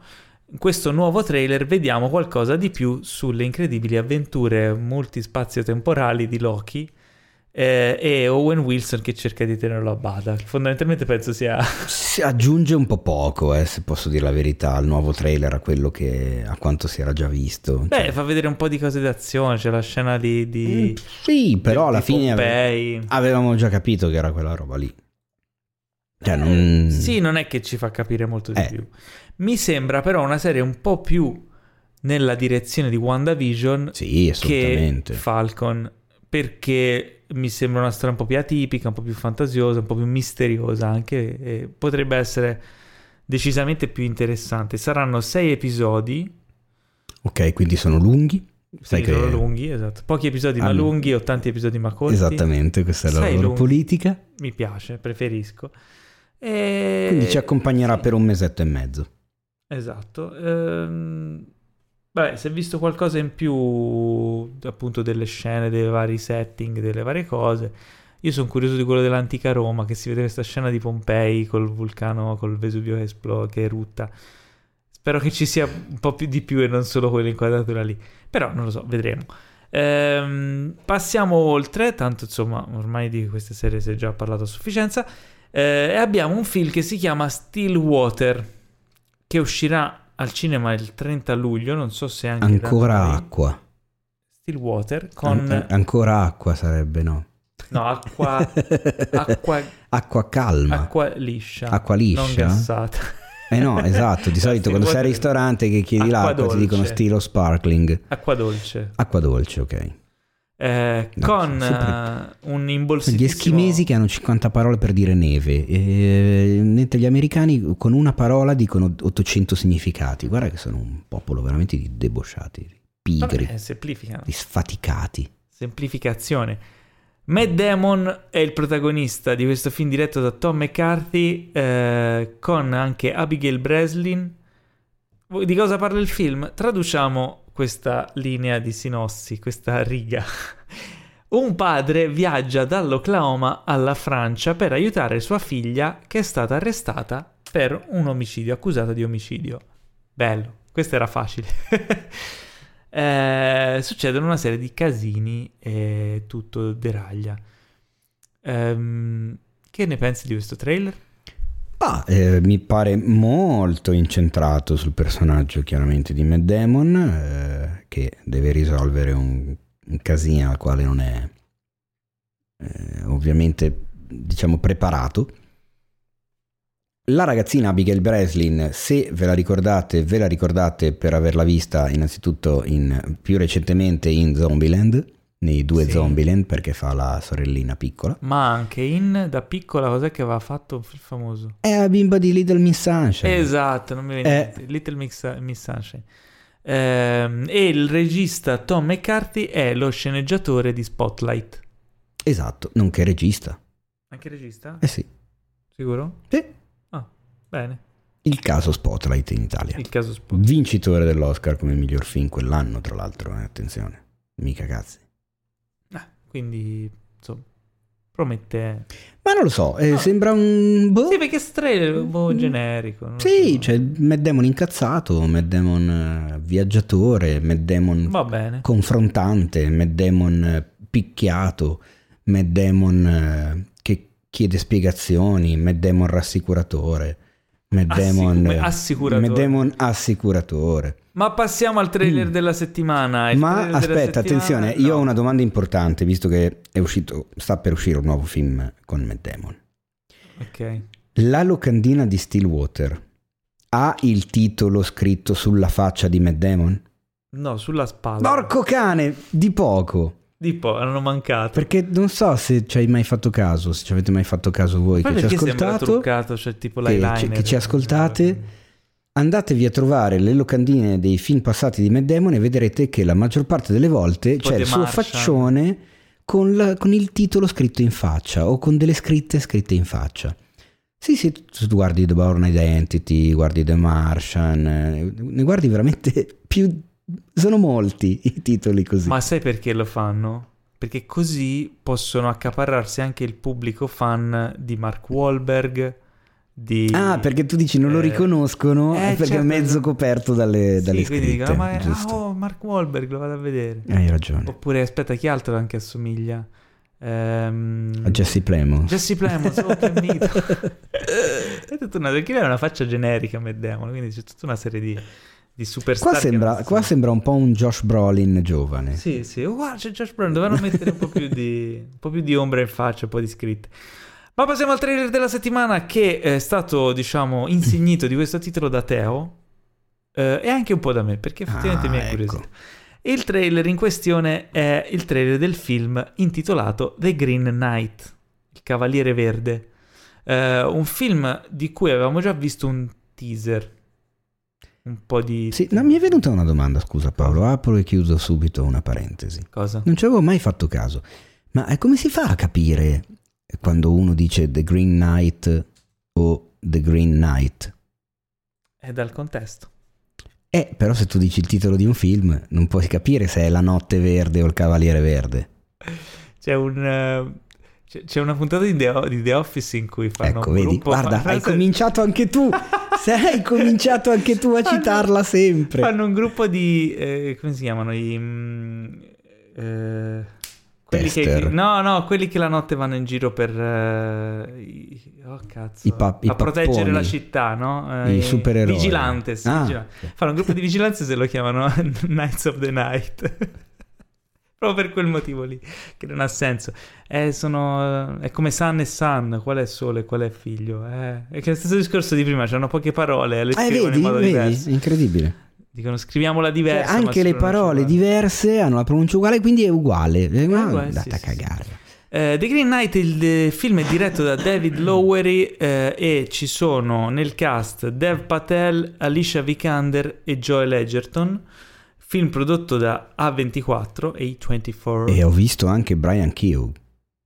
C'è anche lui. E uscirà il 30 luglio. Io non so se anche da l'ora. noi. Io non vedo l'ora. Questo Sì. film è da vedere al cinema come pochi altri mh, quest'anno. Spero sia uno dei film dell'anno, quantomeno è uno dei film che più aspetto quest'anno. Leggi la riga di Sinossi, Ecco. giusto per. Um, un- una... Ok, è difficile. Un- una eh, rinarrazione del... Una ri- rinarrazione fantastica della storia medievale di Sir Gawain e il Cavaliere Verde. Ok? Ma quindi siamo dalle parti di Artù. Eh beh, Gawain non era uno de- della tavola rotonda, no? Eh, qui- eh, In italiano come si chiama? eh, Gavino. Ga- No, sai che non lo so. Io sono Vabbè. ignorantissimo su quella roba. Io non me la ricordo. Lancillotto, la, Ginevra. Storia, eh, la storia di altri. Gawain e il Cavaliere Verde non me la ricordo. Però è una di quelle, quindi c'è un elemento fantastico forte che da questo trailer si vede. C'è sto Cavaliere Verde, sembra uscito da Game of Thrones. Ma sembra Groot vecchio.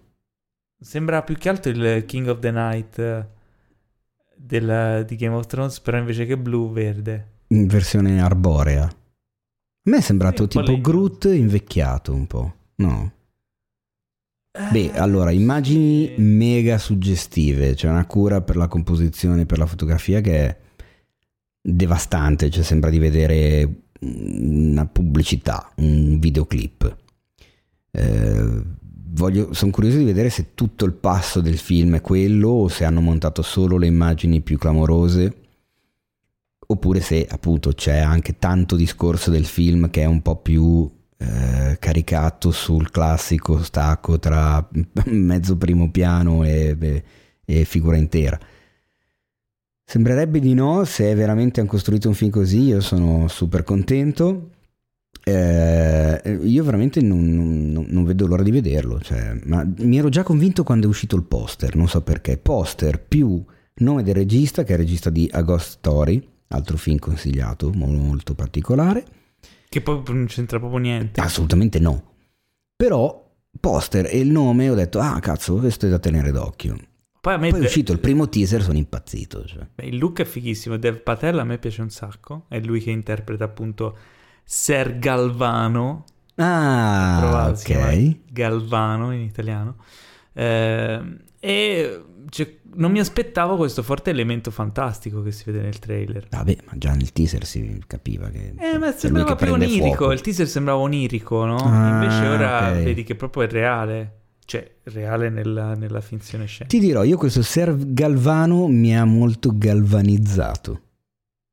Esatto, viene da lì Eh? galvanizzato. Eh, hai capito? come? Perché evidentemente Ser Gawain a un certo punto si galvanizza. Eh, certo, eh, se non si galvanizza Galvano eh, siamo rovinati. E, vabbè, Andatevelo a recuperare questo trailer, Trailer veramente. molto Segnatevi il film e andate a rompere le balle al vostro gestore di fiducia perché volete che distribuisca The Green Knight di David Lowery. Bene, bravi, Eh? fatelo. Mm. È il momento delle recensioni. No, è il momento delle recensioni della settimana. Giusto, giusto, giusto. E apriamo con una serie ehm, che hai visto Mhm. eh, e che io ero molto curioso di vedere. Prima Scusami, Eh, mi devo... ti stai preparando perché serve la voce profonda. Mm. Eh? Serve la voce profonda per parlare di Esattamente. Jupiter's Legacy. Allora, ti dico prima Yeah, una dai, cosa, dimmi, parto da una domanda. Vai, lanciami. Jupiter Legacy, serie Netflix eh, supereroistica, l'autore del fumetto Mark Miller, quindi Esattamente. tutte cose interessanti. Autore già di Kick-Ass e Kingsman. La serie è eh, prodotta da, ehm, cioè scritta anche, insomma, il- il- lo showrunner della serie è Steven The Knight, già showrunner di Daredevil, Ma The, the, C'è Na- questo the- Night the ricorrente, Night o The cioè. Eh, showrunner già della prima di Daredevil, molto bella, e regista di un film bellissimo, incredibile che è Pacific Rim Morco 2. cane. Eh? Ok. Ah, Quindi ha tutte le carte in regola per, per intrigarmi, interessarmi. esattamente. Tranne un particolare, Dimmi cosa. che quando c'è Jupiter nel titolo di solito sono una ciofeca. Vedi Jupiter Ascending, eh, basta quello. E quindi niente, ho visto, delle, ho visto delle recensioni e dei commenti un po' freddini, o forse sulle prime puntate, non lo so. E mi ha, mi ha frenato anche perché ero appena uscito da Invincible, non volevo cacciarmi subito in un'altra roba supereroistica perché sono un po' spaventato dal, dal sovraesporsi a storie supereroistiche e poi dici che palle, basta, hanno rotto i coglioni, no? Che già siamo lì lì. E da mo. Eh, lo so, però io tengo botta. Quindi cosa mi... convincimi... A te, a quanto pare, ti ha convinto questa serie o no? Allora, inizierei dicendoti che... Che cazzo è successo? Ti sei risistemato la voce, la voce profonda. Niente, volevo soltanto ottenere questo piccolo effetto comico. Allora, eh, ti porto la mia esperienza personale, eh, ovviamente anche perché non è che posso portare quella di qualcun altro. A meno che Oh. non cambi voce. Eh, la- esatto, il, il trailer non mi aveva detto assolutamente nulla, mi ricordo che forse ne avevamo anche parlato Mhm. ai tempi, in una Sì. puntata di podcast del teaser, che si sentivano solo le voci, eccetera. Ho visto per curiosità la prima puntata e mi aveva lasciato un po' lì, un po', un po' così. Ho detto, bah, non è- sembra niente di che. Poi, l'altro giorno, così, a caso, ho detto, vabbè dai, fammi vedere la seconda. Non, non avevo molto tempo per vedere un film. Ho detto, vedo un'altra puntata di qualcosa. Non volevo iniziare una serie. Ho detto, vabbè dai, tanto non sono tante puntate. Proviamo a continuare questa Jupiter's Legacy. In realtà mi ha preso bene, nel giro di due giorni l'ho finita tutta. Mm. Ma attenzione, perché effettivamente la serie ha un problema gigantesco. Nel senso che, eh, in poche parole, i protagonisti sono questi, effettivamente questi supereroi ultra potenti e la generazione successiva dei supereroi, quindi i loro figli, la loro progenie, che sta per avvenire una sorta di, cambia- di- di- di- come si dice, di cambiamento generazionale, insomma. Nonostante siano molto anziani, senza dimostrarlo, i supereroi di prima generazione eh, si rendono conto che eh, tra poco devono lasciare spazio a quelli dopo di loro. E il racconto viaggia su due binari paralleli. Uno è il, è il binario del presente, con tutti i problemi che ben conosciamo nel nostro mondo, eccetera, eccetera, dove eh, non solo ci sono i supereroi, ma ci sono anche i super cattivi, che a quanto pare hanno deciso di iniziare non solo a fare i cattivi perché rapinano e rubano e fanno delle cose losche, ma decidono di ammazzare i super buoni. E quindi la cosa diventa un po' chiaramente problematica perché bisogna affrontarli. L'altro binario è il passato, ambientato nel eh, periodo della Grande Depressione negli Stati Uniti, quindi il crollo della borsa di Wall Street, il famoso venerdì nero e tutto quanto, dove vediamo i, eh, i rapporti tra i personaggi principali e il come sono arrivati ad acquisire questi poteri, perché questi poteri glieli ha dati qualcuno. Non è che sono nati dal nulla, non è che arrivano da altri pianeti loro, non è che hanno fatto degli esperimenti scientifici come magari alcuni personaggi Marvel, eccetera. È successo un qualcosa. E quindi la storia continua tra questi flashback e il mondo presente. Eh, il mondo presente è molto semplice, nel senso che il problema principale su cui si focalizza la serie è come affrontare qualcuno che uccide la gente. Quanto è giusto ucciderlo? Quanto è morale ed etico? Secondo questo codice di questi supereroi non si uccide mai in nessuna occasione. In realtà succede qualcosa che cambia le carte in tavola e diventa il focus praticamente di tutta la prima stagione, ovvero loro tentano di ucciderci, loro ci stanno uccidendo, dobbiamo reagire. Metterli solo in galera può non essere sufficiente perché rischiamo la vita, ci, ci- ci stanno sterminando e quindi alcuni decidono di contravvenire al codice e quindi di uccidere anche i cattivi.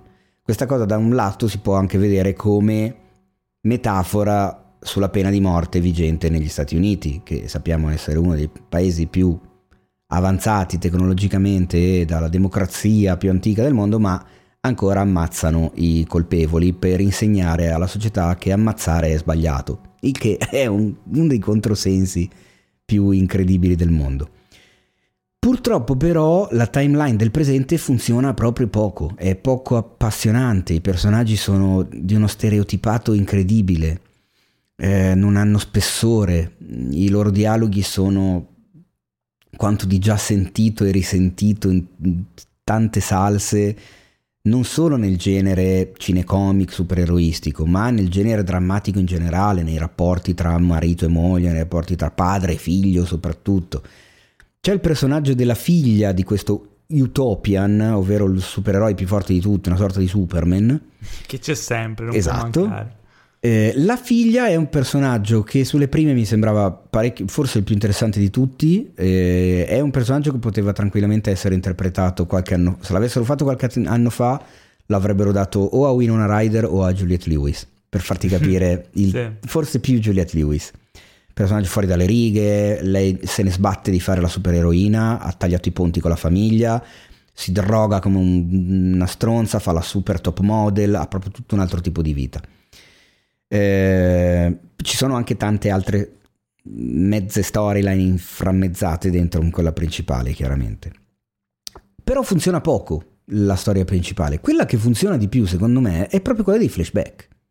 Un po' per la ricostruzione storica, dei costumi, delle scenografie, degli atteggiamenti, dei rapporti tra i personaggi. In che anni sono ambientati? In quelli della Grande Depressione, quindi fine, ve- fine 20, inizio 30 c'è questo crack della borsa che chiaramente porta a un dramma familiare gigantesco uh, per i due dei protagonisti principali della serie, ai quali poi si aggiungono tutti gli altri. E lì impari a capire perché sono in questi rapporti così stretti nella timeline presente, perché si conoscono, eh, perché ci sono quelle dinamiche tra di loro e soprattutto appunto come hanno ottenuto i poteri perché è una sorta di quest, quella la, la storyline antica.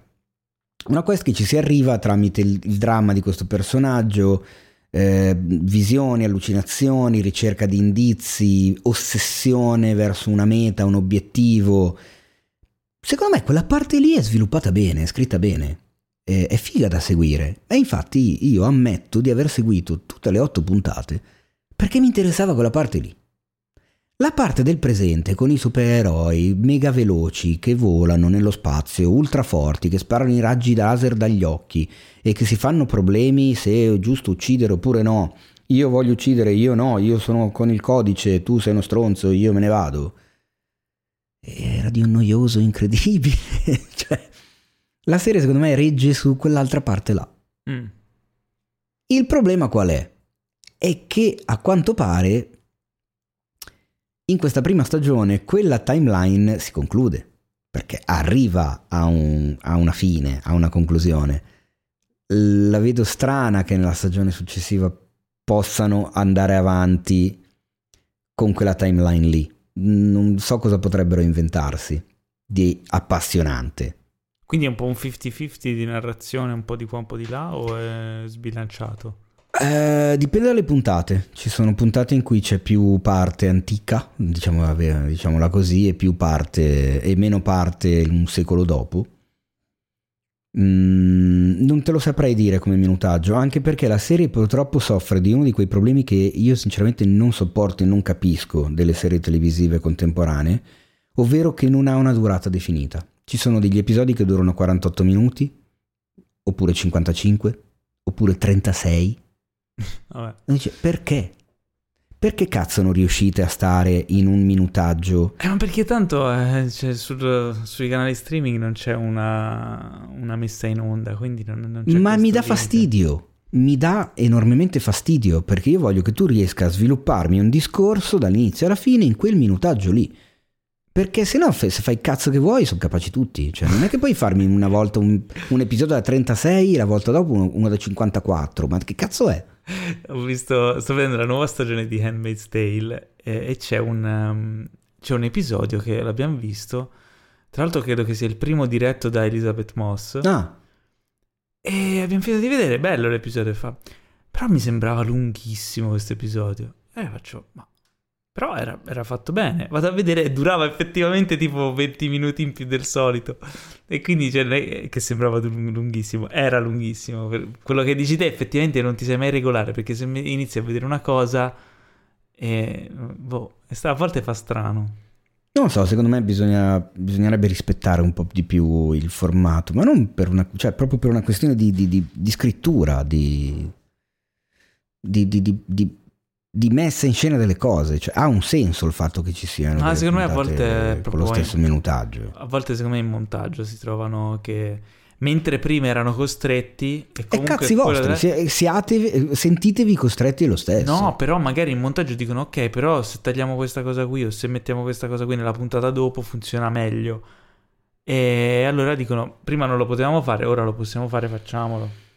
Non lo so. Beh, comunque, eh, concludendo su Jupiter's Legacy, non è una serie che mi abbia fatto chiaramente impazzire. Mi ha preso bene quella roba là. Mi piaceva quella storyline lì. Mi, mi intrigava scoprire. Ma a livello di, di Quest- effetti, è, mm, com'è? Cioè, nel senso, eh, essendo che parla di quello che parla, per- compariamolo per esempio a The Boys.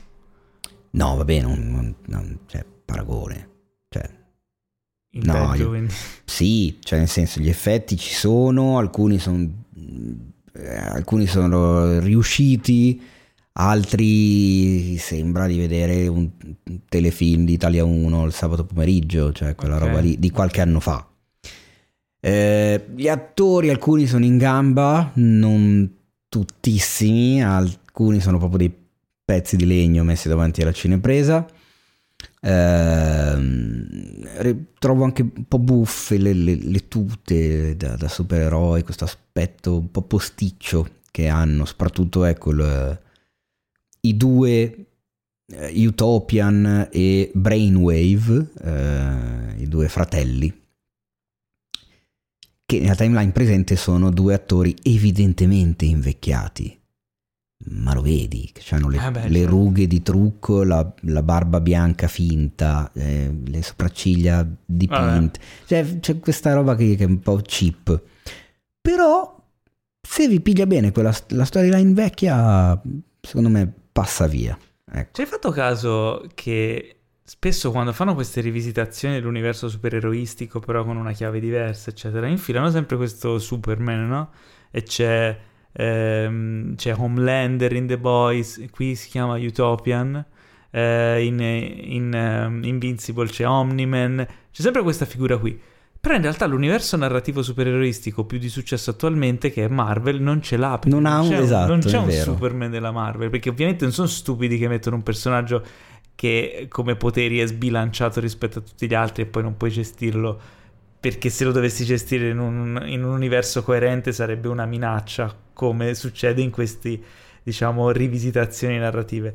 O come succedeva anche un po' nel, ehm, nello Snyderverse che poi era quello che cercava di fare e quindi fa strano questa cosa qui. Però effettivamente Superman è proprio l'archetipo del supereroe, quindi è parte della storia della letteratura supereroistica no? di, di questo genere. Ecco, diciamo che la serie non aggiunge assolutamente niente al filone supereroi. Cioè, se Ok. cercate un- una chiave diversa dei supereroi, Non non la trovate lì. E infatti, motivo per cui a me piaceva quando raccontava una storia che non prevedeva poteri. non c'entrava, cioè, eh, sai, non c'entrava una sega. Eh, vabbè, Eh, passiamo oltre e vi parlo di The Bad Batch, la serie di Star Wars, attesissima perché insomma era stata annunciata nel periodo in cui Mandalorian stava insomma devastando tutto. Ehm, si tratta però questa volta non di una serie live action, ma di una serie animata appartenente al filone di filoni, e cioè, e cioè Clone Wars. Ehm, è una serie che si svolge dopo la serie Clone Wars. È legata a Clone Wars, ma non strettamente, quindi non dovete aver- per forza aver visto Clone Wars per godervela. Se avete visto Clone Wars trovate dei riferimenti, dei personaggi che ritornano, delle cose che ritornano, però fondamentalmente si svolge dopo la guerra dei cloni. Eh, in particolare esattamente dopo uno specifico momento che è la, la fine della guerra, quello che si vede già in Star Wars episodio 3, il momento in cui i, mm, i soldati vengono, ricevono l'ordine di uccidere tutti i Jedi eh, e in, Clone, in uh, The Bad Batch vediamo partire la storia proprio da quel momento lì. E questo gruppo di, di soldatati, però sono delle truppe speciali perché sono un gruppo di, di cloni, quindi soldati cloni con però dei diciamo delle evoluzioni particolari, sono dei cloni geneticamente modificati perché il, eh, appunto loro cercavano di trovare il modo di migliorare i cloni. Eh, un sacco di esperimenti falliti da cui però sono rimasti questo manipolo di, di, soldati cloni che hanno delle particolarità e quindi ricorda un po' lo stereotipo de, eh, dei film d'azione in cui ogni personaggio del team ha una sua eh, specifica particolare specialità, no? C'è il cecchino, c'è quello della forza bruta, quello più intelligente, tipo lo scienziato del gruppo, il leader, no? un po' tartarughe ninja, un po' no? questa cosa de... mm. che, che, sa un po' di già visto, però è una cosa che funziona sempre fondamentalmente. I personaggi sono carini, considerando il fatto che siano tutti praticamente cloni della stessa persona, quindi hanno la stessa faccia, però essendo dei cloni geneticamente modificati hanno delle caratteristiche anche visive molto diverse. Ehm, tutto parte da quel momento lì, quindi la fine della famosa guerra dei cloni della storia di Star Wars. Chi ovviamente è fan di Star Wars conosce bene questi avvenimenti, e da lì si sviluppa uh, con uh, questo gruppo che decide un po' di, di andare contro.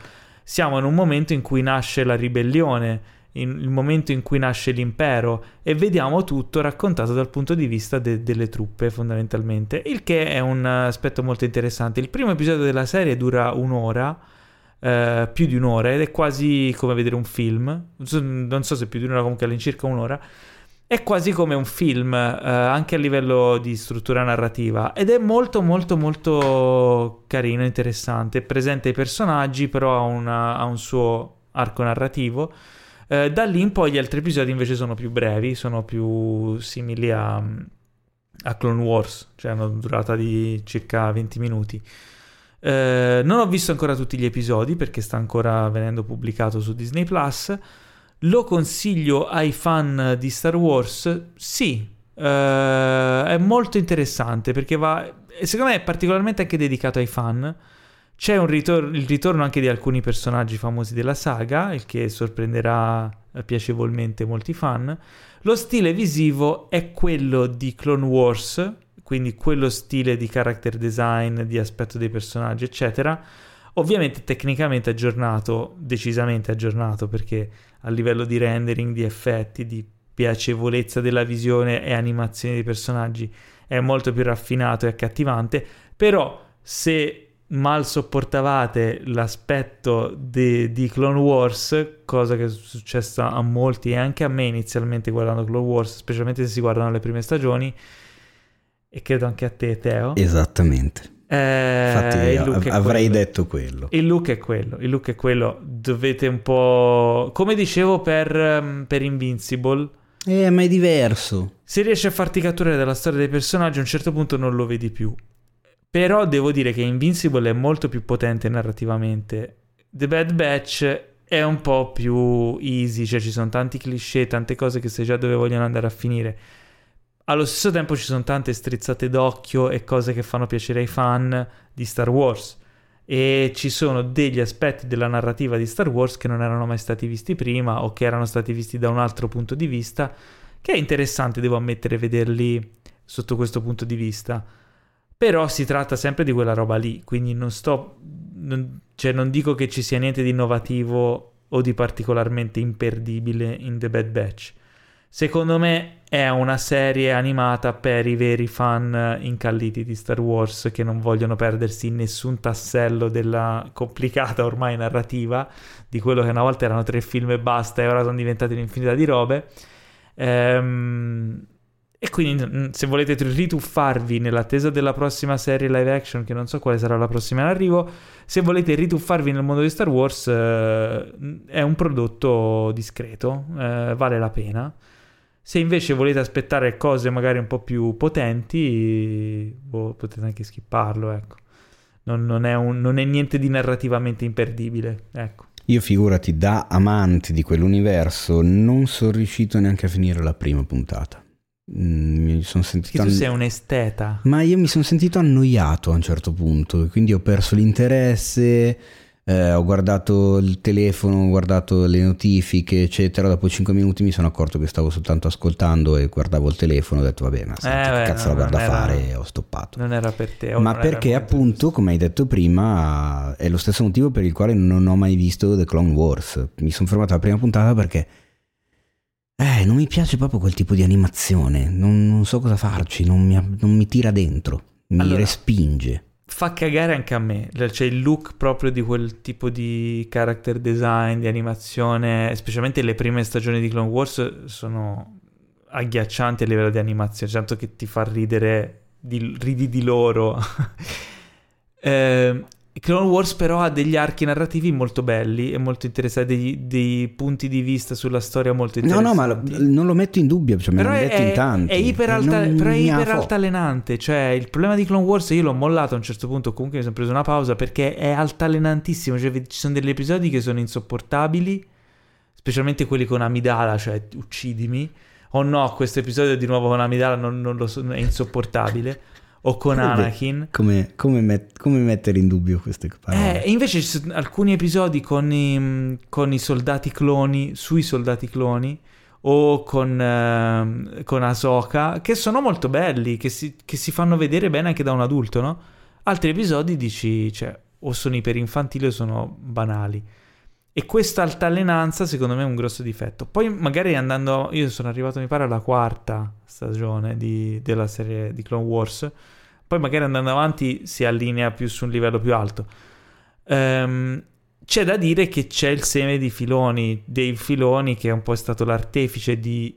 Inizialmente di Clone Wars e poi di tutta questa eh, rinascita di- dell'universo di Star Wars, è una persona che ha le idee molto chiare e che sa trovare delle- degli spunti narrativi interessanti in quell'universo, si pone delle domande interessanti sui personaggi e quindi va a toccare dei temi che effettivamente ehm, guardi con piacere come vengono sviluppati, cosa che si era un po' persa poi in Star Wars. Quindi insomma, mm, eh, purtroppo il look è quello, ci si può fare poco. Perché abbiano scelto quel look lì? Non ne ho idea. Perché abbiano scelto di mantenerlo nonostante The Bad Batch fosse, fosse una serie nuova? Non ne ho idea. Beh, cioè, per credo per continuità, però continuità, sì, sì, però certo. p- potevano mm, cioè migliorate, non lo so, fate qualcosa. Cioè, ha un senso fino a un certo punto. Ovviamente avendo avuto successo comunque, sai, eh, che Eh, cosa- cioè, tanto non, non credo che siano le, vo- le poche voci contrarie a fargli cambiare idea. Insomma, la serie comunque è stata un successone.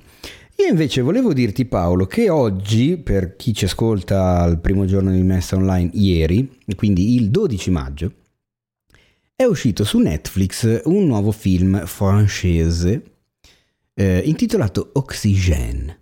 Di cui ci farai una recensione in due minuti che ti sono rimasti. Eh, ma sei cattivo, un bel film, Eh, parlato parlare. 40 minuti di Jupiter Ma non è vero, che sei tu che cagare. parli da mezz'ora di bad, bad, bad, bad. Sono bad- stato bad- super stringato. Vabbè, dai, te ne do tre. Che senso in Mars Gli, Attacks? gli alieni di Mars Attacks, eccetera, quando si incazzano. Ehm, allora, che cos'è Oxygen? È innanzitutto uno dei film più difficili di cui parlare senza spoilerare nulla eh, che, che abbia mai dovuto eh, presentare nel podcast. Me ne sto rendendo conto adesso che sto cercando di mettere insieme le parole. Allora, Melanie, Melanie Laurent, eh, protagonista, famosissima Shosanna di Bastardi senza gloria, per capirci. Shoshanna? Shosanna, Ah. non Shoshanna, Shosanna. Eh, quindi, biondatrice francese, si sveglia all'interno di una capsula criogenica. C'è stato un errore, un imprevisto, e il suo criosonno, quindi sonno indotto nel quale il corpo viene messo a una temperatura bassissima per mantenerlo e fargli consumare poca energia, v- il suo criosonno viene interrotto e lei si sveglia in questa capsula. Il problema è che lei non si ricorda come è entrata in quella capsula, lei non si ricorda chi sia come si chiami, cosa faccia e cosa ci faccia lì. Il suo unico punto di riferimento, il suo unico interlocutore è Milo, che è l'acronimo che sta a indicare questa intelligenza artificiale con la quale lei si interfaccia mediante questo schermo eh, di fronte ai, a pochi centimetri dalla, dal, dalla sua faccia, perché lei comunque è sdraiata, piena di fleboi, di cavi e di, di sensori, è attorniata da piccoli schermi che eh, monitorano le sue funzioni vitali. E deve capire cosa fare, deve capire chi è, deve capire come uscire da lì. Deve capire anche chi ce l'abbia messa lì e il perché. Ma è su Ora. un'astronave? No, non si sa dov'è. Ah, Cioè, ok. tu vedi solo e soltanto l'interno della capsula criogenica. E tutto il film è lì. Esattamente. Ogni tanto c'è qualcosa della sua vita e non solo. Quindi il film non è al 100% girato one location, come può essere Locke, come può essere eh, Buried, non so se te lo ricordi, quello con Ryan Reynolds che si Sì. sveglia in una Non- tomba non l'ho visto, sottoterra. Io l'ho visto addirittura al cinema, pensate. Uh, Ecco, mi, mi ha ricordato molto Buried anche perché ci sono alcune soluzioni che si trovavano anche lì. Ehm, ah, cosa fondamentale, scusami, che dà il titolo al film. Quando lei si sveglia, la sua riserva di ossigeno è già attorno al 30% e chiaramente è in diminuzione a causa di questo errore che l'ha svegliata. E quindi lei deve f- capire tutto, come si chiama, e cosa fa e perché si trova lì, prima che le finisca l'ossigeno perché sennò schiatta. eh. Ecco, eh, mi ero dimenticato giusto la- la- la- come si dice, il, partico- il particolare ansiogeno del film. Che un po' mi ricorda anche mm, quello di Stowaway. Eh, com'era il titolo in italiano? Insomma, Ah, è strano a bordo. Strano a bordo, Sì. Ehm, allora, Melanie Laurent meravigliosa perché praticamente regge completamente il film addosso senza nemmeno muoversi più di tanto perché chiaramente è, in una scatola, è sdraiata per terra, è sdraiata mh, sulla schiena, quindi ha solo pochi movimenti plausibili con le braccia e con le mani e per il resto deve recitare con il viso e con la voce. Il film è affascinante, eh, ho trovato un, eh, secondo me, un evidente riferimento a quella che è eh, la vita di molti di quest'ultimo periodo, eh, se ci pensiamo. Perché comunque siamo stati costretti a rimanere chiusi in un luogo, le nostre uniche possibilità di contattare il mondo esterno erano attraverso uno schermo, erano attraverso delle intelligenze artificiali e tutto ciò che volevamo era tornare alla vita che avevamo prima e uscire da quella, da quella forzatura che, che ci costringeva in- in- entro quattro pareti. Le sue sono un po' più strette di quelle che possono essere le nostre case, però ecco.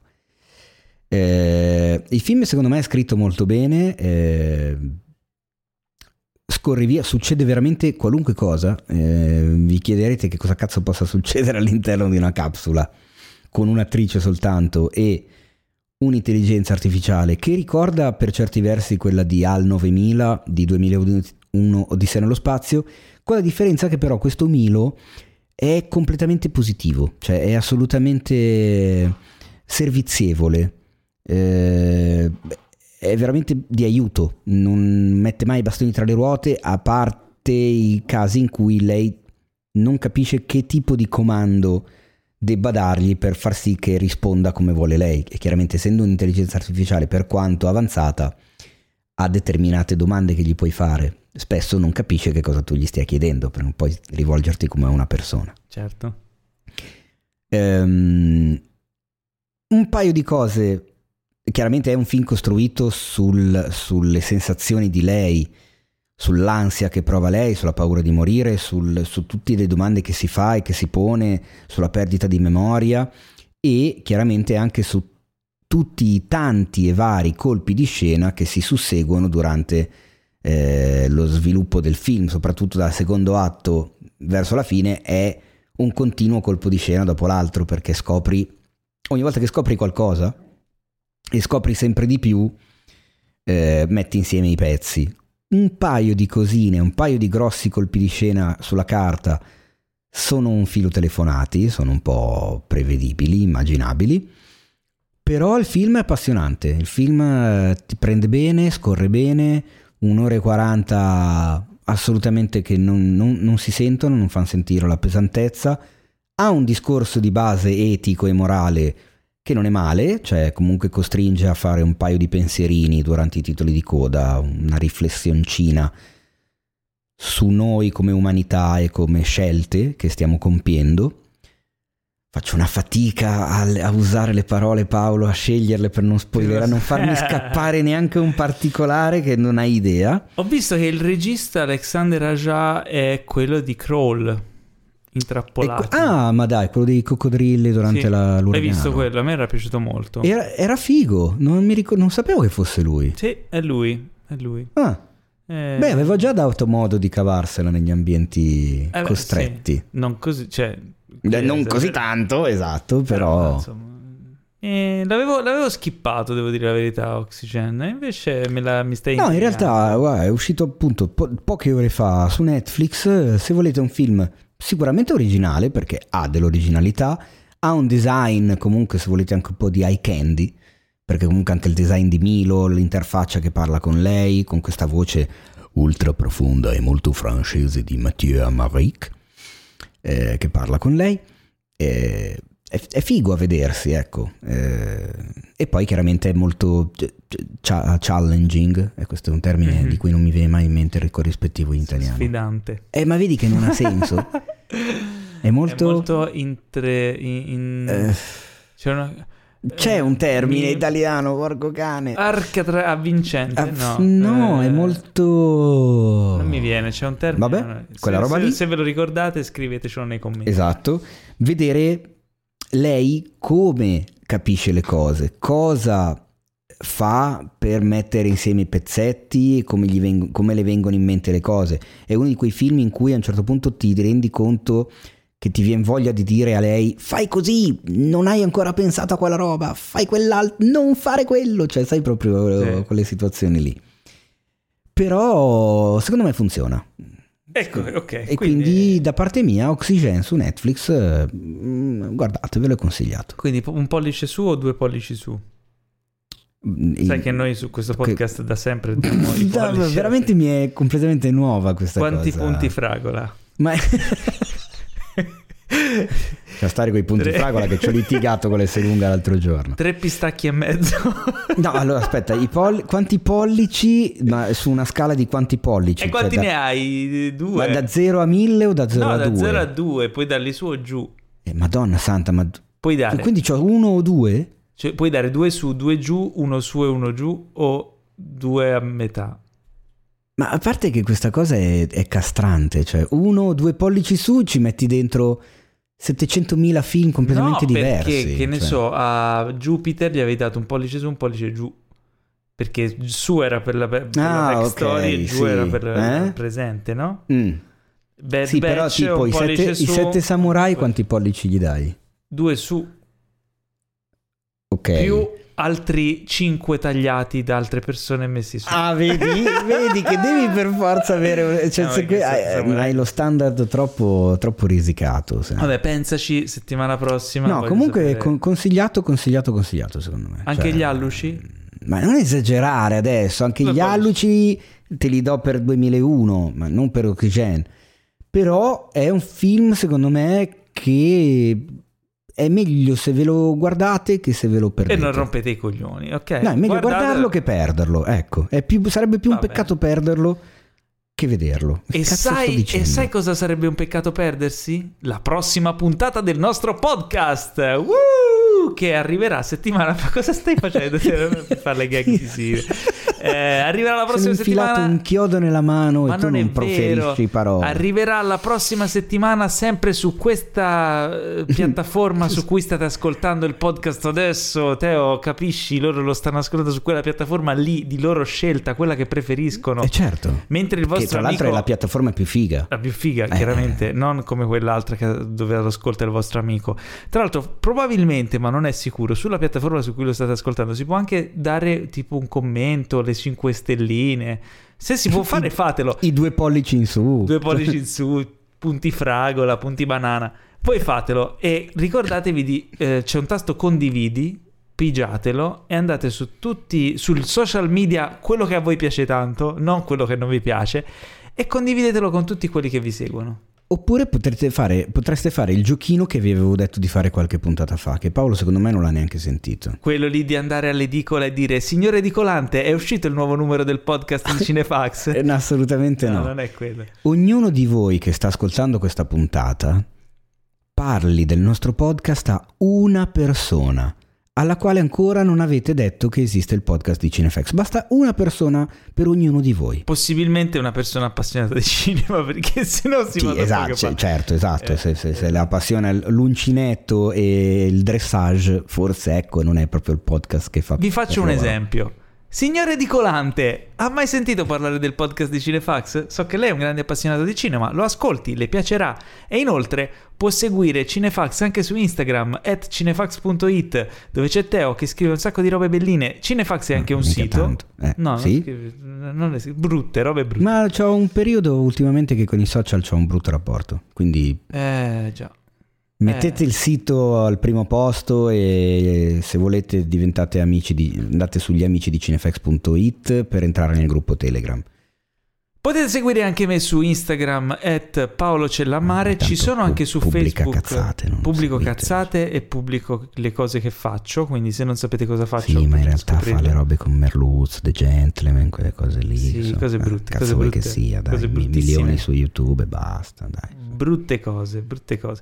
E eh, anche su, ci sono anche su Facebook, però lo apro una volta a settimana, quindi se siete fortunati Sì, ma posta il fatto che fa la regia dei videoclip. Brutte, di brutte na- cose, brutte cose. Cagate. Soprattutto ricordatevi che ogni settimana non è una settimana se non ascoltate il podcast più bello della settimana, che è il nostro ovviamente, non, quello Ah, di Montemagno. va- cioè, va- va specificato. Ciao Monti. Tra l'altro Montemagno ha intervistato Matthew McConaughey, l'hai visto? Ma dai, Sì, super simpatico. ma chi? Montemagno o Matthew McConaughey? Non lo so. Ah, ecco. Ciao ragazzi. Io Ah. volevo, sal- volevo sal- fare un saluto finale Mhm. agli amici di Radio DJ. Perché? Perché da poco hanno invaso Spotify con i podcast, soprattutto nella categoria arte e intrattenimento, dove ci siamo anche noi. E ovviamente, essendo Radio DJ, porca di quella puttana, noi ci hanno buttato in fondo, sti No, maledetti. però non Ma non potevate fare la radio come fanno tutti gli altri, oppure andare in una categoria a parte. Cioè, fate la radio. Noi raga, la eravamo radio il sempre medio- in il il cima, noi e Michela Murgia. Michela Murgia con Morgana e noi, noi e Michela Murgia. E adesso è arrivata Radio DJ e c'è Cattelan, e c'è Volo, c'è Trio Meduse, c'è un casino di roba sopra di No. noi nell'arte e intrattenimento di Spotify. Ma Radio DJ, ma io vi voglio bene, vi ascolto da quando sono bambino, ma andate un po' anche a cagare, cioè nel senso, dovete rompere le balle a noi che siamo piccoli. Vabbè, a questo punto faccio un saluto anche io. Saluto tutti i fan di Star Trek. Eccola, lo sapevo che doveva dirla Star Trek anche in Lunga questa vita puntata. e prosperità. Voi ascoltateci tanto su Spotify, così Ora stop. scavalchiamo perché- Radio DJ, eh? È vero, Eh, anche voi fan di Star Trek, ascoltateci Questo podcast è stato presentato da Radio DJ.